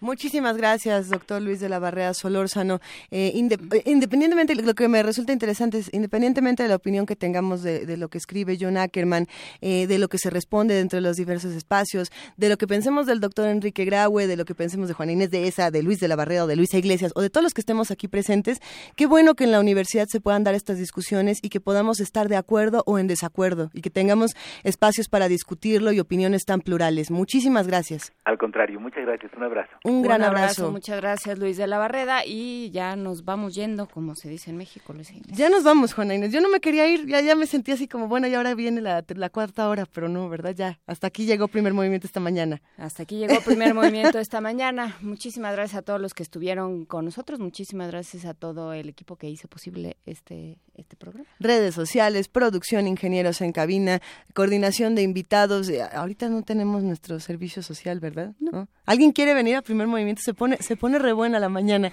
Ya nos dijeron que sí aquí afuera. Eh, saludos a todos los que hacen comunidad con nosotros y un gran abrazo. Gracias por volver a este espacio, un espacio de comunidad y de mucha pluralidad. Nos despedimos y nos escuchamos mañana de 7 a 10 de la mañana en el 96.1 de FM en www.radionam.unam.mx y en el 96.1. Ya lo dije también. En el 860, en todas. En todas. Recuerden que mañana eh, nuestra, nuestra sección de niños se pasó para los viernes. Vamos a tener un radioteatro de la escritora eh, de la escritora colombiana Yolanda Reyes. se, se ve buenísimo. Un corazón demasiado grande. Vamos a, hablar también sobre las diferentes cosas que están pasando en este país, que bueno, son, son muchas y son de, de platicar desde muchos frentes. Por lo pronto vamos a, nos vamos a ir con Libéranos, Set Us Free de Bobby Humphrey. Muchísimas gracias a Paco Ángeles que hoy estuvo en la producción, en los teléfonos, en los bongos, en el guiro y en las maracas. En todos lados estuvo hoy Paco Ángeles. Gracias a Arturo González, gracias a todos los que hicieron posible este programa. Gracias Luisa Iglesias. Gracias querida Juana Inés de ESA y nos escuchamos mañana. Esto fue Primer Movimiento. El mundo desde la universidad.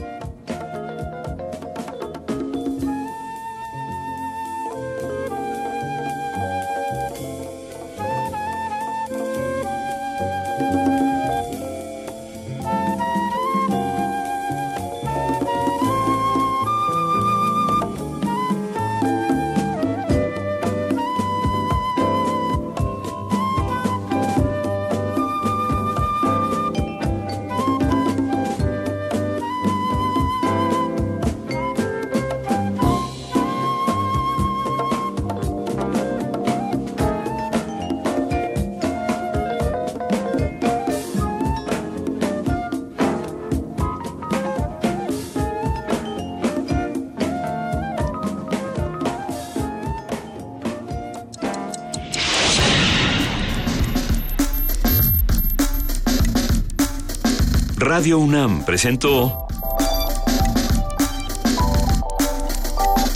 Primer Movimiento. El mundo de la universidad.